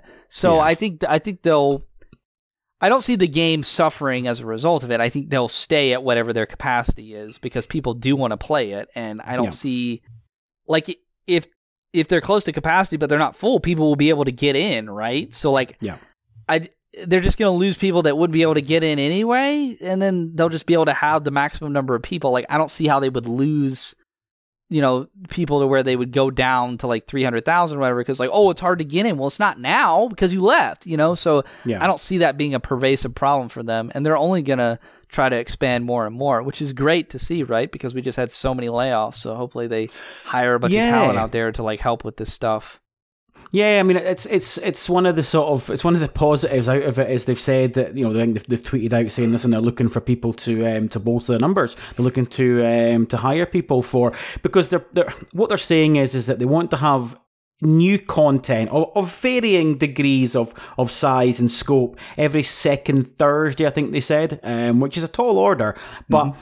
there's so much from Helldivers 1 that they've barely even touched yet, you know. And, and what they can do is because this game is, is live service, they can literally treat it like a live tabletop game. In that on Thursday last week, they literally just announced, oh, the um, the, the, the, the robot faction have pushed further towards Super Earth, and it's now became a sort of a global um, a, a global campaign where we're kind of as all the players can need to kind of stick together because if we literally we as the gamers lose this, that will affect the long term success of the game. So it actually becomes That's a cool. focused effort. We all now have to forget about the bugs. If you're playing against the bugs, forget you need to turn back. You need to come over here because we've got an issue that we will lose ground in this global war of this sort of live game. That is very, very cool that they can do that and just switch it like that. So I do like that. And, and it's these things that kept Helldivers 1 going. Granted, you know, Helldivers 1, its peak had like six and a half thousand on Steam at its peak. You know, and we're now hitting 400,000 for Helldivers 2. So for anyone that's saying, oh, buy more server space, that's what they were up against. It's unbelievable. Um, loving it. Can't wait to play more. Chances are, when we finish here tonight, I won't get on anyway. So, um, eh, what you gonna do? Fall asleep waiting. Most likely, most likely. Um, guys, listen, two talking points here, um, which we need to we need to run through. And first one, Sony financials. Before we speak about that wonderful Xbox announcement that we got last week, which obviously does affect PlayStation as well. I've got a bit of blurb to read, and I'm going to come to you guys. I'll tackle the first bit, which is around hardware. You guys maybe have comments yourselves, but I'll just read out my blurb because that's what podcasts that's what podcast hosts do. Um, Sony's financials came out, and from GamesIndustry.biz. We got this text. Sony shipped 8.2 million PlayStation 5 units in the three months ending 31st December. Quarter three for the company, the all important holiday quarter, which is an improvement on the 7.1 million units in the same quarter last year. In total, 16.4 million units have been shipped since the company's fiscal year began in April adding calendar quarter one units and 22.7 million PS5s were shipped in 2023. An interesting tidbit here, though, is the suggestion that the PlayStation 5 shipped more units in 2023 than the Series S and X have shipped since their launch in 2020. Interim CEO Hiroki Totoki did announce the previous targets of 25 million units for the fiscal year won't be achieved and will instead be re- sorry will instead be reduced to a paltry 21 million. Monthly active users for the PlayStation Network were up to 123 million by the end of the quarter, up from 112. Once again, no word on the number of PS Plus users, although expectations are that has dropped. In Sony's quarter three, 89.7 million units of full games were sold, of which 16.2 million were first party titles. This total is higher than the 86.5 million games sold in the, in the previous quarter, but first party sales were down from 21 million, that of course being the Ragnarok effect. However, it looks like PlayStation fans will be waiting a long time for their next blockbuster hit. According to VGC, Sony president interim boss Hiroki Totoki told investors during an earnings call that there will be no new entries from established IP until April 2025. Oh no, no more games apparently. he said, and quote, while major projects are currently under development, we do not plan to release any new major existing franchise titles next fiscal year, like God of War Ragnarok and Marvel Spider Man 2. Totoki also addressed the topics of titles and profitability by saying, In the past, we wanted to popularise consoles and first party titles' main purpose was to make the console popular. And this is true. But there's a synergy to it. So if you have strong first party content, not only are consoles but other platforms like computers, a first party game can be grown with multi platform and can help another operating profit to improve. So that's another one we want to proactively work on. I personally think there are opportunities out there for improvement on margin, so I'd like to go aggressive on improving our margin performance. And breathe. Okay, listen a lot there, and it's been much maligned on Twitter and, and console wars in the last in the last sort of week or so. The one thing that I wanted to tackle before I pass it on to you guys is the is the hardware reduction from 25 to 21. I think everyone felt that the 25 million originally was utterly ridiculous. To put that into context, PlayStation 2, PlayStation 4 never once hit 25 million in the fiscal year. So it was kind of a nonsense total. I think most people felt anyway. But still, if they managed 21 million, is is the second highest they've ever achieved. So it's a huge, huge um, number of PS5 units units shipped. I think what we're seeing clearly is though when they sell 8 million, 8.3 million in the quarter, what's obviously happened is is that I think the the world economy is bitten and the fact that you can walk into any retailer, any store, and you can get as many PS5s as you want. There's clearly abundance of PS5 inventory sitting at stores, and naturally, they need to shift them before they can buy more. Because again, you know these these PlayStation Five units that they've sold, they're not sell through; they're just selling to retailers. So yeah, I think clearly, you know, economy's biting, people aren't buying like they were, and naturally, that's that's that's the uh, the recourse. So I don't really think there's there's much to say um, regarding hardware, unless you two have anything more to say about that. But um, no. what obviously, what interesting tidbits came out of all this, and, and what interesting conversations came where. There's apparently no games coming this year. Craig, no PlayStation games this year, apparently. I would fucking take that to be honest. Like that would that would that would do me nicely. yeah, I don't like, want them. See if someone just went, we're putting a halt on every new game for a year and just let us all catch up. Fine, do it. Go for it. Knock yourself out. That wouldn't that wouldn't affect me at all. But I mean, look, obviously we've got loads of games coming. Um, there's no one, no one, no matter what genre you like, you're not going to be hurting for quality titles. Yeah, it's it's obviously in terms of first party going to be a bit of a down year, but we knew that going in. Like I feel like the the weird thing was that it seemed like news to people and it seemed like news to people that I felt should have known better. I'm like, are you paying attention at all? Like it was, it, we weren't. What were you expecting? Were they expecting? I, I, don't, know, I don't know what they were expecting. I, know, I, don't know. What you thought? You thought God of War Egypt was coming after three years. I do think Go- No Ghost Two is surprising. I would say that's the one. That's the one that people probably were thinking that Ghost of Tsushima 2. That's the one that I think was closest. Yeah, yeah. I, I, was when we were did the 2024 preview, and I looked at Sony and I thought, I don't think they've. My sort of take was, I don't think they have a big fall game, but if they do, it would be it would be Ghost of Tsushima 2. I think that will be 2025. Like it can't be too far off. I don't think. But yeah. And uh I forget, did the Insomniac leaks have a game coming out in 2024?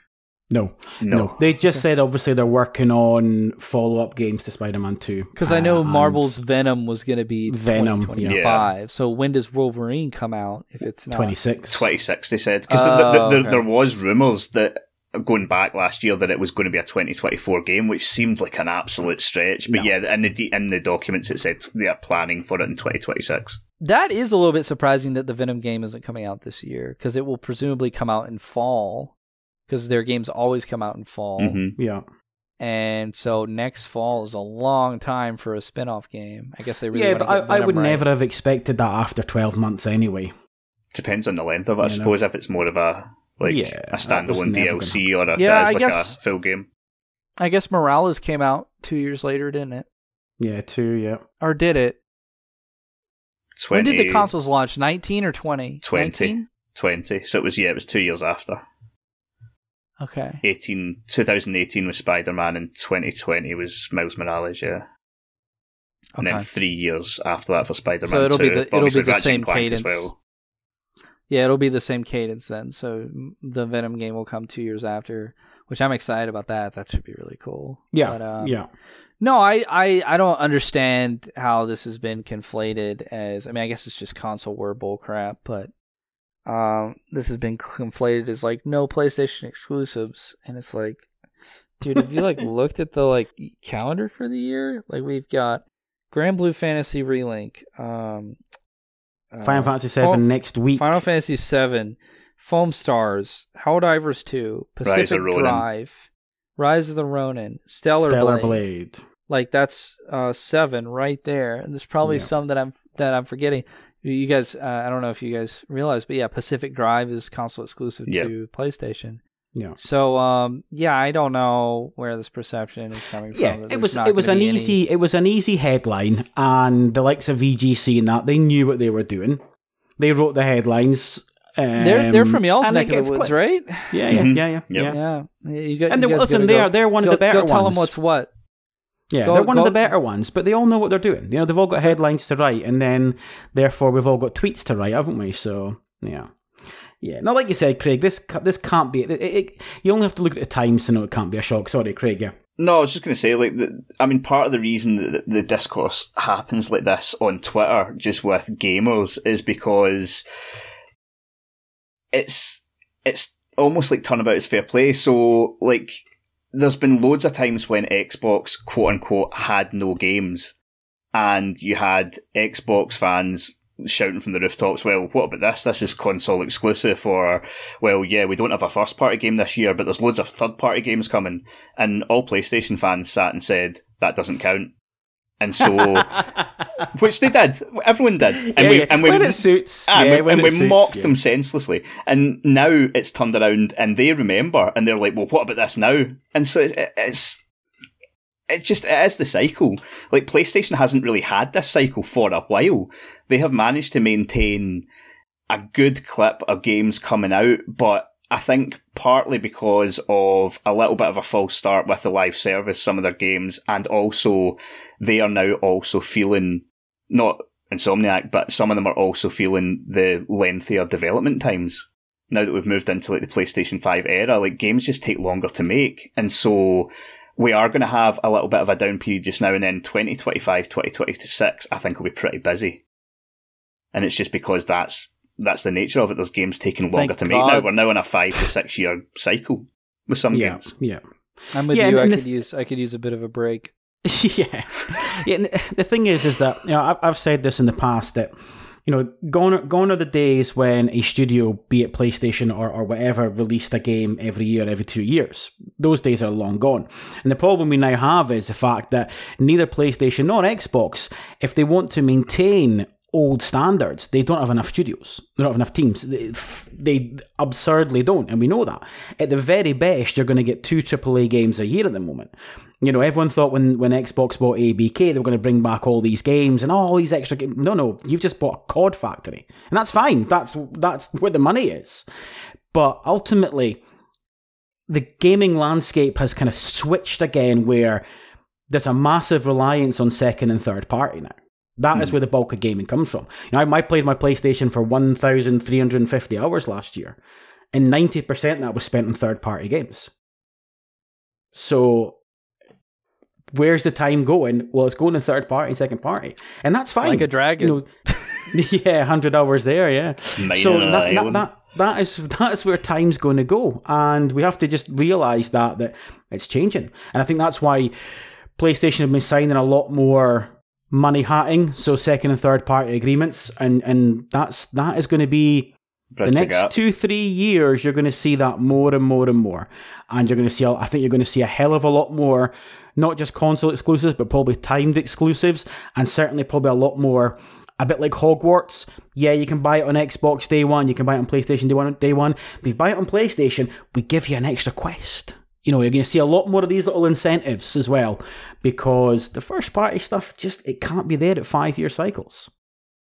Yeah, I, I, I agree, and I like I've said this before. I think I said it in last week's podcast. Like I think one of the options, and I think it's a viable option, is I I do agree that PlayStation in particular. I think they need to make these games a little bit shorter. Like, see, I, I used the example last week of Ragnarok. Like, I genuinely think you could have made that two games and made the series a trilogy. Like, I don't think that game needed to be 40, 50 hours. I think yeah. Could, I, the problem is that they'll charge seventy dollars for both parts. I'm fine with that.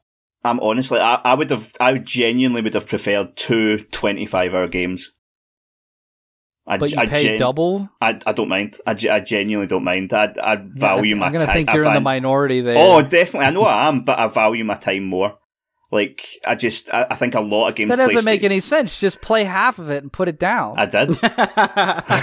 okay, he did. Yeah, he did. I did. Um, You're like make everybody else get half the game for the same amount yeah. of money. But I just think in terms of like obviously we'll come on to it and like you've got like them talking about how they need to somehow extract more money out of these games. Like I'm not saying you cut a game in half and sell it twice, but Ragnarok was long enough that you could have made that a trilogy. And you could have hmm. had the first part of it out in 2021 and then bring the second part out this year. But why did we need it in 2021? Well, I'm just well, not. Under, I'm just not think, understanding why this is is uh, desirable. Other than that, you don't have enough time to play God of War Ragnarok is all that I'm getting. No, I've got. Well, no, t- I think s- certain people felt it was I've a bit bloated. To, I've got you? the time to play it. I just think it just. I, I, I personally felt it dragged a bit. Like I, I like the God of War franchise, but I just I, pre- I did prefer the older versions when it was twelve hours. All right. Well, you go on Twitter and, and tell everybody that you think that they should pay one hundred forty dollars for Ragnarok. oh, I've done it. I've done it. oh yeah. I'll do that. I'll, do, bite, that the, I'll do that to the cows come home. I don't mind. I, I've I've got not a single problem with game prices. Like I'm I'm on the opposite end of the spectrum where I think I don't know. Like we're not. I don't think we're exploring the the sort of price cap enough. Not in terms. Of, I'm not saying like Infinite saying, Wealth with its new game plus for fifteen bucks. I add it on. Nobody's yeah. fucking paying for that. You mentioned about profits there, Craig Kirk. I mean, when you hear Hiroki Totoki's comments about about profit and about margins being lower, I think for me, before I kind of come to you, I think this what he's saying, I think, has made a lot of headlines because as as a head of PlayStation, there's never really been a finance guy at the helm. You know, but yeah, you know, Jim Ryan, you had uh, Andrew House, uh, Kaz Hirai. None of these these guys were all marketing directors who obviously moved into the role, and naturally, these margin and profit conversations would have happened in boardrooms. I would but argue Ryan, that Ryan was probably the closest to that that they ever had. Like yeah. he was very yeah. much a businessman. I don't know about yeah. finance, but he was no, like he, he wasn't. He wasn't. Yeah, he wasn't. He wasn't an FO. Whereas yeah. Hiroki Totoki is that is he is the finance guy. He's the guy that introduced Sony Bank. He's the guy that when, when he when he when he got promoted within Sony said that growth is his is his main driver. You know, so he is all about the bottom line in the dollar. Yeah. So I think it's just a surprise hearing such words publicly, but it's not words that are unusual.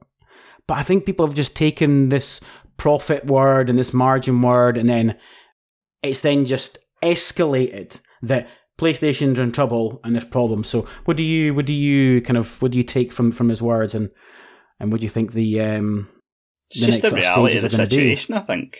Just I mean every company wants to make more money. They need to find ways to make more money. They need to keep people happy. They need to improve how much money they're making. And when you've got a finance guy, like you say, at the helm, he's going to speak in those terms and they yeah, they, they and not in super weird podcasts like Xbox where they come out and talk for twenty minutes about God knows what to sort of frame the exact same statement. Like I like this guy. He's like, yeah, our growth's down. We're gonna have to uh, bolster that in some way. That's yeah. all. Yeah. That's it. Yeah. Not like some sort of like and we we really we care about you the xbox gamer and we just really want to make sure that you're comfortable. And you know we just feel like you should be able to play wherever you want except for playstation because yeah they don't like us because they're way better and bigger than us. But yeah we're we're we're, we're still gonna give you value. Don't worry. Don't worry you stupid stupid idiot that bought our box. It's okay it's okay. We're going to say all the right things to make you feel good and special, Mr. Man. We'll still make another Halo, we promise. that's the creepiest voice I've ever heard in a podcast. and that's saying something because he's been on some fucking dark shows.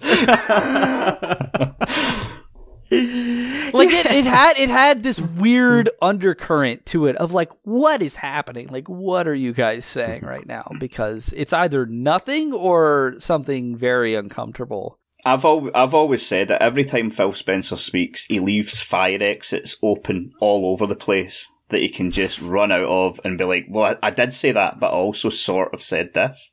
And so, if yeah. you actually listen yeah. back, I did tell you that it was coming and yeah. it's it's I mean, at the end of the day, That's what these layoffs are about. Um, you know, you cut you cut salaries. Oh wow, your profit margin just increased by the amount of that salary because you don't have to pay them that next year. Yeah. So like these companies just want to make more money, and the yeah. shareholders want them to make more money, and they want to grow. They want to grow in terms of we made this much money last year. They're not content to make that. I mean, they're still making. I don't know. Let's oh, it's Katie. Make yeah, make it up a hundred million dollars Mm-hmm. We're like, well, we don't want to make hundred million dollars next year. We want to make two hundred million dollars. Yeah, it All has right. to be more lay, than last year. Lay people off more, more, more. We got to go buy Activision yeah. King. We got to get into mobile, and it's like at a certain point, I don't really understand business and finance like other people. I'm more of a like, uh, you know, the humanities and you know literature, and I studied law, like an armchair reasoning type of guy. I don't really do good with like statistics, but I would have to imagine that at a certain point there's a there's a growth ceiling. Like yeah, there's no way absolutely. that you can just continue to just get bigger and bigger and big and like I feel like we're hitting a soft cap right now and the industry is like in denial. Oh, like they're totally. just like, no, we'll we'll grow bigger. We'll we'll do it. We'll we'll get into phone. We'll get into mobile. That's where it is. We'll get into cloud. Mm-hmm. That's where it is. We'll do VR. That's where it is. It's like, no, maybe just everybody that is gonna buy a PlayStation has one. They have one now and they're going to go buy your $70 games. And if you make the games $80, they'll probably go buy the $80 games too if they're good enough, or they'll probably buy them anyway, honestly. And it's like, that's where it is. Like, maybe you're not going to grow that much year over year anymore. And like, that sucks that you can't make so much money that you could change the entire GDP of a country in like Africa or something.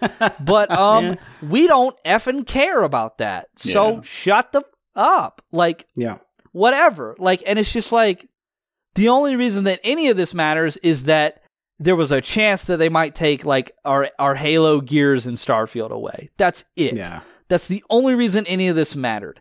All this other co- corporate bullcrap, they can take it and shove it up their butts because it doesn't matter. Like, I don't care about how they're going to make sure that they provide value for shareholders. I don't. I could not be bothered. So, like, tell me what the bottom line is in terms of the outcome for me, the gamer, and that's it and like they are getting so lost in the weeds of like where our vision is but i don't give a flying blank. Like I do not care.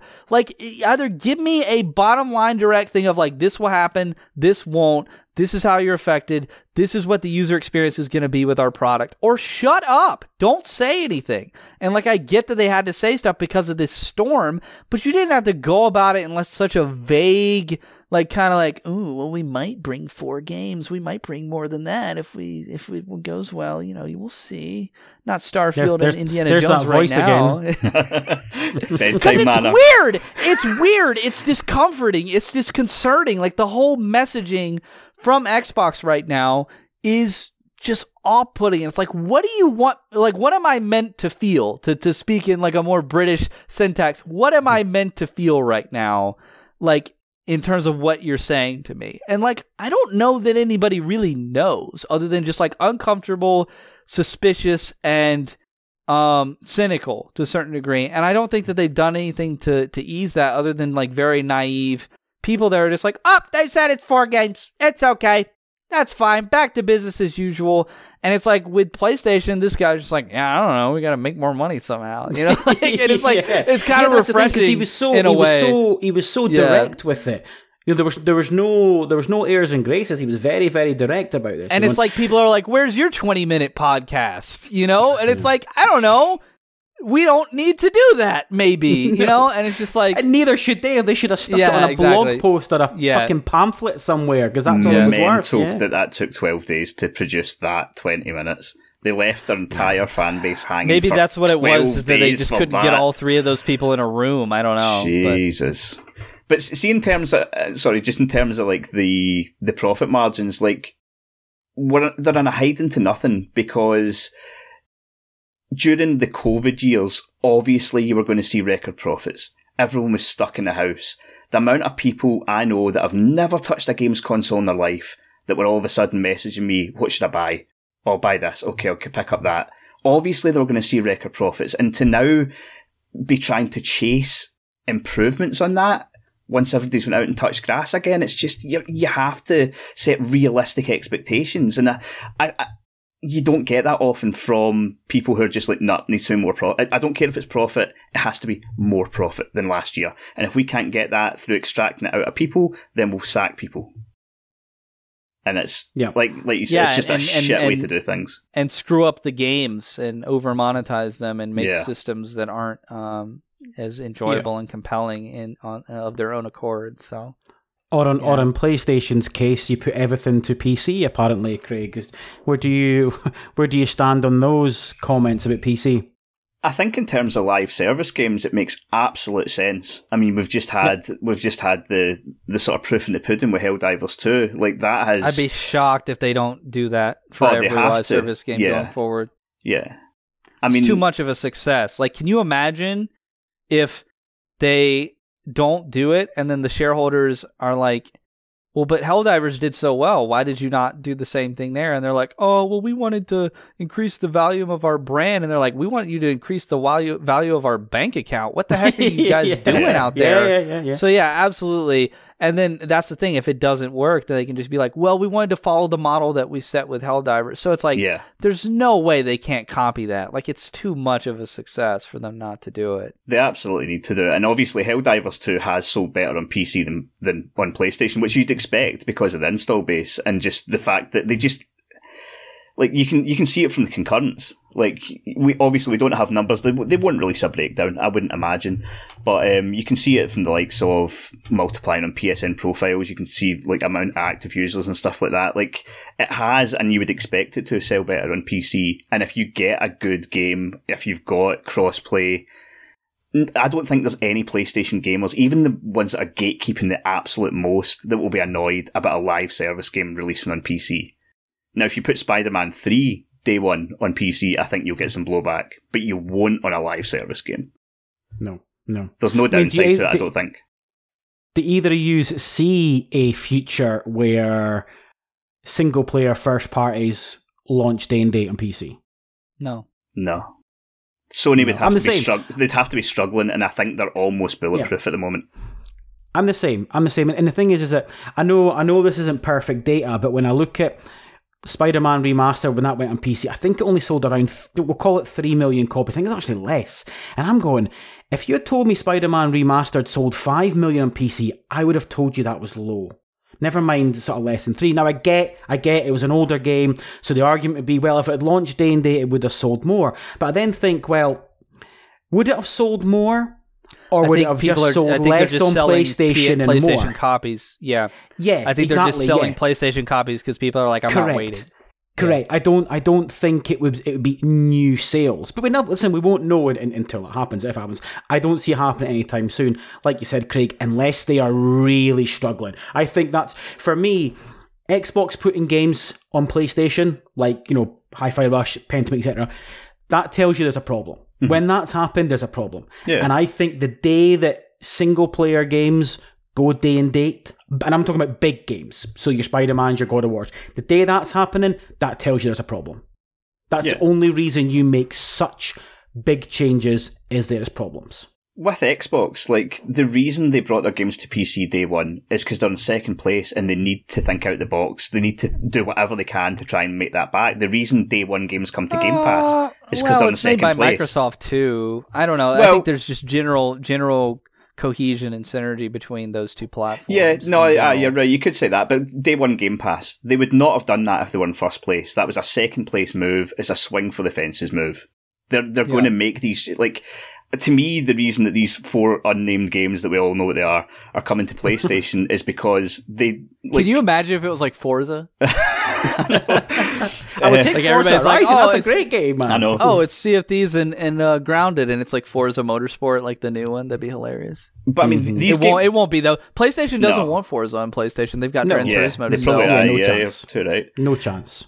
But the reason these games are coming to PlayStation, their loss exactly, yeah, coming to PlayStation is because PlayStation clearly said no to Game. I, I, would put money on that Xbox tried to get Game Pass on PlayStation and were told exactly where to go, and so this is the sort of revised idea is to dip their we, toes we in already sort of know that they asked yeah. Switch because yeah. they were like, "You guys need us almost." Like, mm-hmm. there's some games that your hardware can't handle, and they're like, mm, "We're gonna do some cloud stuff. Don't worry about it." It's yeah, fine. yeah, yeah. They clearly went to Nintendo and to PlayStation. Were told fuck off. Sorry, get in the bin.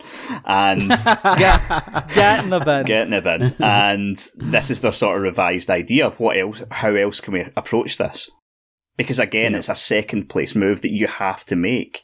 Because otherwise, I mean, through traditional means, through just like, see if Xbox were to turn around tomorrow and just start putting out better games than PlayStation, that's not enough to turn the tide. It's just not enough. I I hate that. I hate that Phil said that. I hate that as a mindset. Maybe the, do it. To say I think it's true. Works. Absurd. Maybe do it and see if it works. Oh yeah, yeah, I think it's but true. I don't know. Like if Baldur, imagine if Baldur's Gate three was only on Xbox. Like imagine a world mm-hmm. where a game that's that good that gets that much, or Alan Wake two or something and then there's one, and then there's two, and then there's three, and now you're like, mm, oh, over time, over time it would, but it That's would take time. what the frick PlayStation does. Yep. That's yeah. uh, like, why can't they do that? It doesn't mm-hmm. make any sense. Like, I'm, I'm literally gonna play. I'm not because I haven't played remake. But I, like, if I'm the average PlayStation gamer, I'm gonna play Helldivers quality. I'm gonna play Rebirth at the end of this month quality. I'm gonna play Rise of the Ronin. Maybe not graphically pushing the envelope, but in terms of gameplay systems, open world, giving you that Assassin's Creed eh, finally in feudal Japan with samurais. I mean, I don't know. I don't know that Ghost of Tsushima really delivered on that. It's kind of its own game. Quality. Stellar Blade looks insane. Looks Quality. amazing. Like, yep. That's month after mm-hmm. month after month. And and Xbox is like, we got Redfall and Starfield, and one of those is ass, and the other one is like not as good as we said it was gonna be. I mean, like I like Starfield, yeah. but uh, I, I, also I, I also I like it like it's a seven. It's a seven. I like Bethesda. Like, hello, how are you doing? Like I like like yeah, that. There's some comfort like, about it. Yeah, the, like it like it, it zooms in on the hello, how are you? Like yes. you know like whatever. Like they're like yeah. they're like turned around. Like they're like hello. Haven't seen you here before, you know, like whatever. Yeah, reminds me of the minutes ago. It reminds me of the angle the wrestlers stand at when they do interviews backstage, always at a ninety degree. Yeah, yeah, yeah, yeah. Good stuff. Yeah. Um, yeah, I mean, listen, I know we got the four games. I, I thought I actually I thought it was interesting where they, you know, they, they got the whole Starfield and Indiana Jones thing out. You know, straight away they got that out of the conversation as quickly as as quickly as possible. They got that out, and at the same time, the did Verge, it clarify for good that it's not ever happened? Yeah, no, yeah, because the Verge instantly launched at the exact same dude, Tom time. Warren is a menace, dude. Did you yeah. guys see that he like posted on my post? and He was like, "Please don't use." Verge imagery in your quote post, please.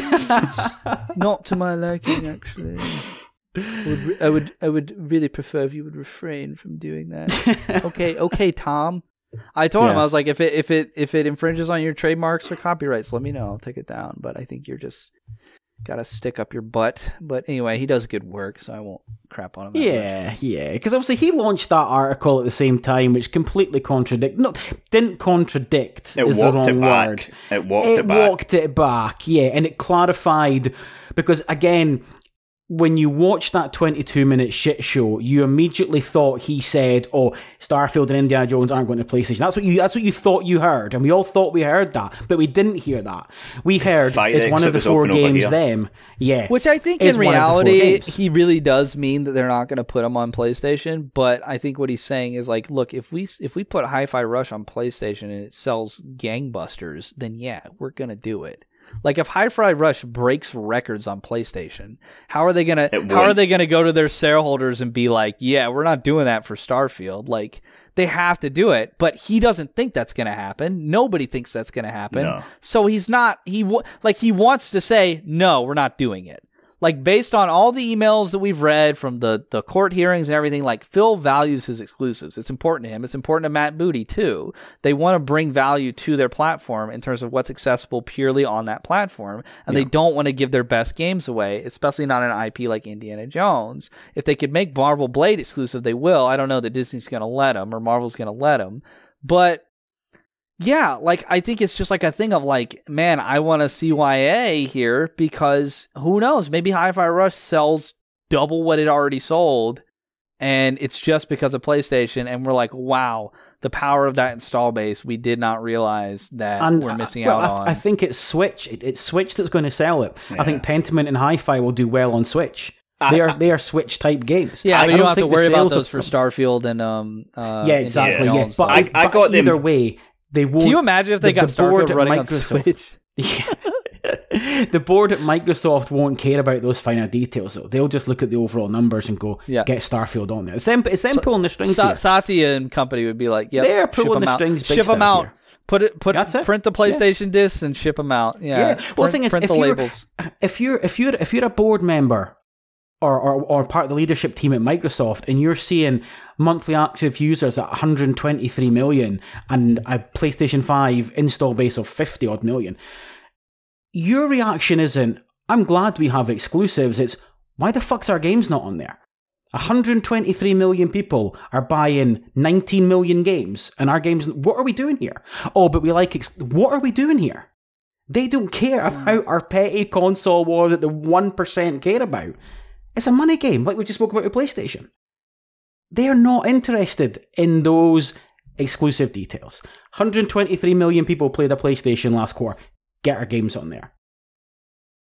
What do you think in terms of? So, I think we're all sort of. It's, it's pretty much been confirmed without being confirmed what the four games are. Now, Grounded and Sea of Thieves make perfect sense. Live service games. We spoke about that with PlayStation, putting them on PC. It makes sense for these games to be available as much as possible. Pentiment and Hi Fi Rush, on the other hand, I'm interested on how they landed on those two. The, the thing that makes sort of maybe the most sense to me is that they looked and went, right, these Grounded and Sea of Thieves make sense for PlayStation. These other two make sense for Switch, maybe. Like, because they're not going to sell well on PlayStation. I don't think. Look, I loved Pentiment. I absolutely, I thought it was brilliant. I love that type of game. I, I thought it was excellent. It was one of my favourite games that year. But mm-hmm. that is not selling a lot of copies on PlayStation. So well, see if this was no an one, ex- no one played it on Game Pass either, though. I know. No one played so it on there for free. They did it for free. So see if this was an experiment, or let's put some games on and see how they sell. I, I still haven't played Pentiment. Have you not? It's I really feel, good. I feel dirty. It's yeah. good. It's good. I need to. I like Inkulinati. So. Yeah, it's really good. But um, yeah, if you were like I keep hearing people say, well, they're putting these games on as an experiment to see how they sell. If that's true, then I'm sorry, but Hi-Fi Rush and Pentiment are a shit choice. No. Yeah. Really I bad because they're not going to. Choice. You, don't think Hi-Fi Rush is going to sell well on PlayStation? No, no. no. You, I think it's a good game, but I don't think it's going to sell well. Crazy. No, no way. Hi, yes. Hi, Hi-Fi Rush was played by four million people. It was free, and it was on Steam you could complete it in a weekend, and 4 million people played it, and 50% of people didn't beat the first boss. Who on PlayStation's buying that game? If it's 30 quid, maybe. If it's $30, 30 if you're, quid, if you're saying maybe. 4 million played it, I bet it sells a million easy. But that's not nothing. That's nothing. You you, you do the to math. Put it a over million, there? If it sells a yeah, million, a I think that'd be a huge success. That's not I don't. I, that's I, not for yeah. Microsoft. Bigger picture. Yeah. That's a million nothing. would be a huge success. I think yeah, that game. a million nothing. to two million. I think it'll sell, nah, and they'll be very happy with that. If they sell nah, that, barely, I think they'll be delighted. Worth. Nah, I don't think so. That's barely even worth it. I don't the think they'll sell that many, but if like they do, I think it's worth it. What? That's yeah. that's the the net the net profit. That's probably Phil Spencer's bonus for this year. What the fuck are we talking about here? A million copies. What did you guys think when you saw the um, the 35 million Game Pass subscriber number? Soft. It's just an inflated bullcrap number that includes their core live base. Yeah, and they I haven't grown at the all. time. Yeah, yeah, it's yeah. soft. Stalled, yeah dumb. Yeah. And then and then she says, and then the uh, Diablo Four will be available to all of them. That's except big. It's not. Except it's not. It's not available to 35 million. It's available to 25 million. Yeah. yeah. She boobed. I, I I tweeted to someone. I think they wanted to drop in that 35 million subtly, and she's just got her tongue tied. Yeah. I think that's a, it was a genuine mistake because they were so desperate to get that 35 Put it on core, in. you bitches. Do yeah. it. No chance. You Doesn't said pay. it. Yeah. Yeah. No, but uh, yeah, that's a good get for them. Diablo Four is a great game. Um, over, uh, I mean, we're on work to game right now, I guess, as far as the video goes. But for our Game of the Year awards, I nominated as one of the six, which is like so a high I. bar. So did I for mine. I mean, yeah. it's it's just freaking good. Like as far yep. as an online MMO light, trying to do the Destiny thing and the Anthem thing and the Skull and Bones thing and the Suicide Squad thing, you know, give you a console game that approaches MMO systems, just does it well. Well, I'll, I'll, let I'll let Craig I'll let Craig take it. You you take the outro, mate. Okay. You can find us at puredeadgaming.com. You can also find us on Twitter at puredeadgaming, YouTube as well, Pure Dead Gaming, and occasionally over on TikTok as well, which is very stop start because it's just not a gaming platform. But you can find us over there as well. Uh, we're omnipresent. We're about. You'll find us anywhere Pure Dead Gaming. Fab. And for the lovely Scottish and uh, general UK audience and and and pure pure dead cohort that you guys have, you guys have a lovely community. Uh, thank you for having me as a guest in your space. No problem at all. Check out for, my. Uh, thank you for chatting. Hope you'll check out my YouTube channel, What's New Video Games, where I do reviews on the regular. And again, hopefully, I'm going to be kind of doing some parallel stuff with the guys here at Pure Dead um, in the future. So I would I would love to see that. Love to help them out and, and get more involved because I really like what y'all are doing as an outlet. And then yeah, that. I'm at Warmer Gray on Twitter uh, for terrible takes, and um, I make Dony laugh from time to time. Sometimes he jumps in and, and riles riles people up. That's always fun. no, that's what I'm here for. I just no, stir the pot. Never. I just stir never, the pot. yeah. But yeah, this this was great. We uh we had a lot to talk about. We ran really long. I I could just see Dony's face when we were talking about the games. He's like, Oh god. clock, clock, clock, management went right out the fucking window about ninety minutes in. And I'm like, yeah, yeah, yeah. yeah. We we it's like games, take, man. The, uh, yep. the the the podcast edit's going to be interesting. Have fun.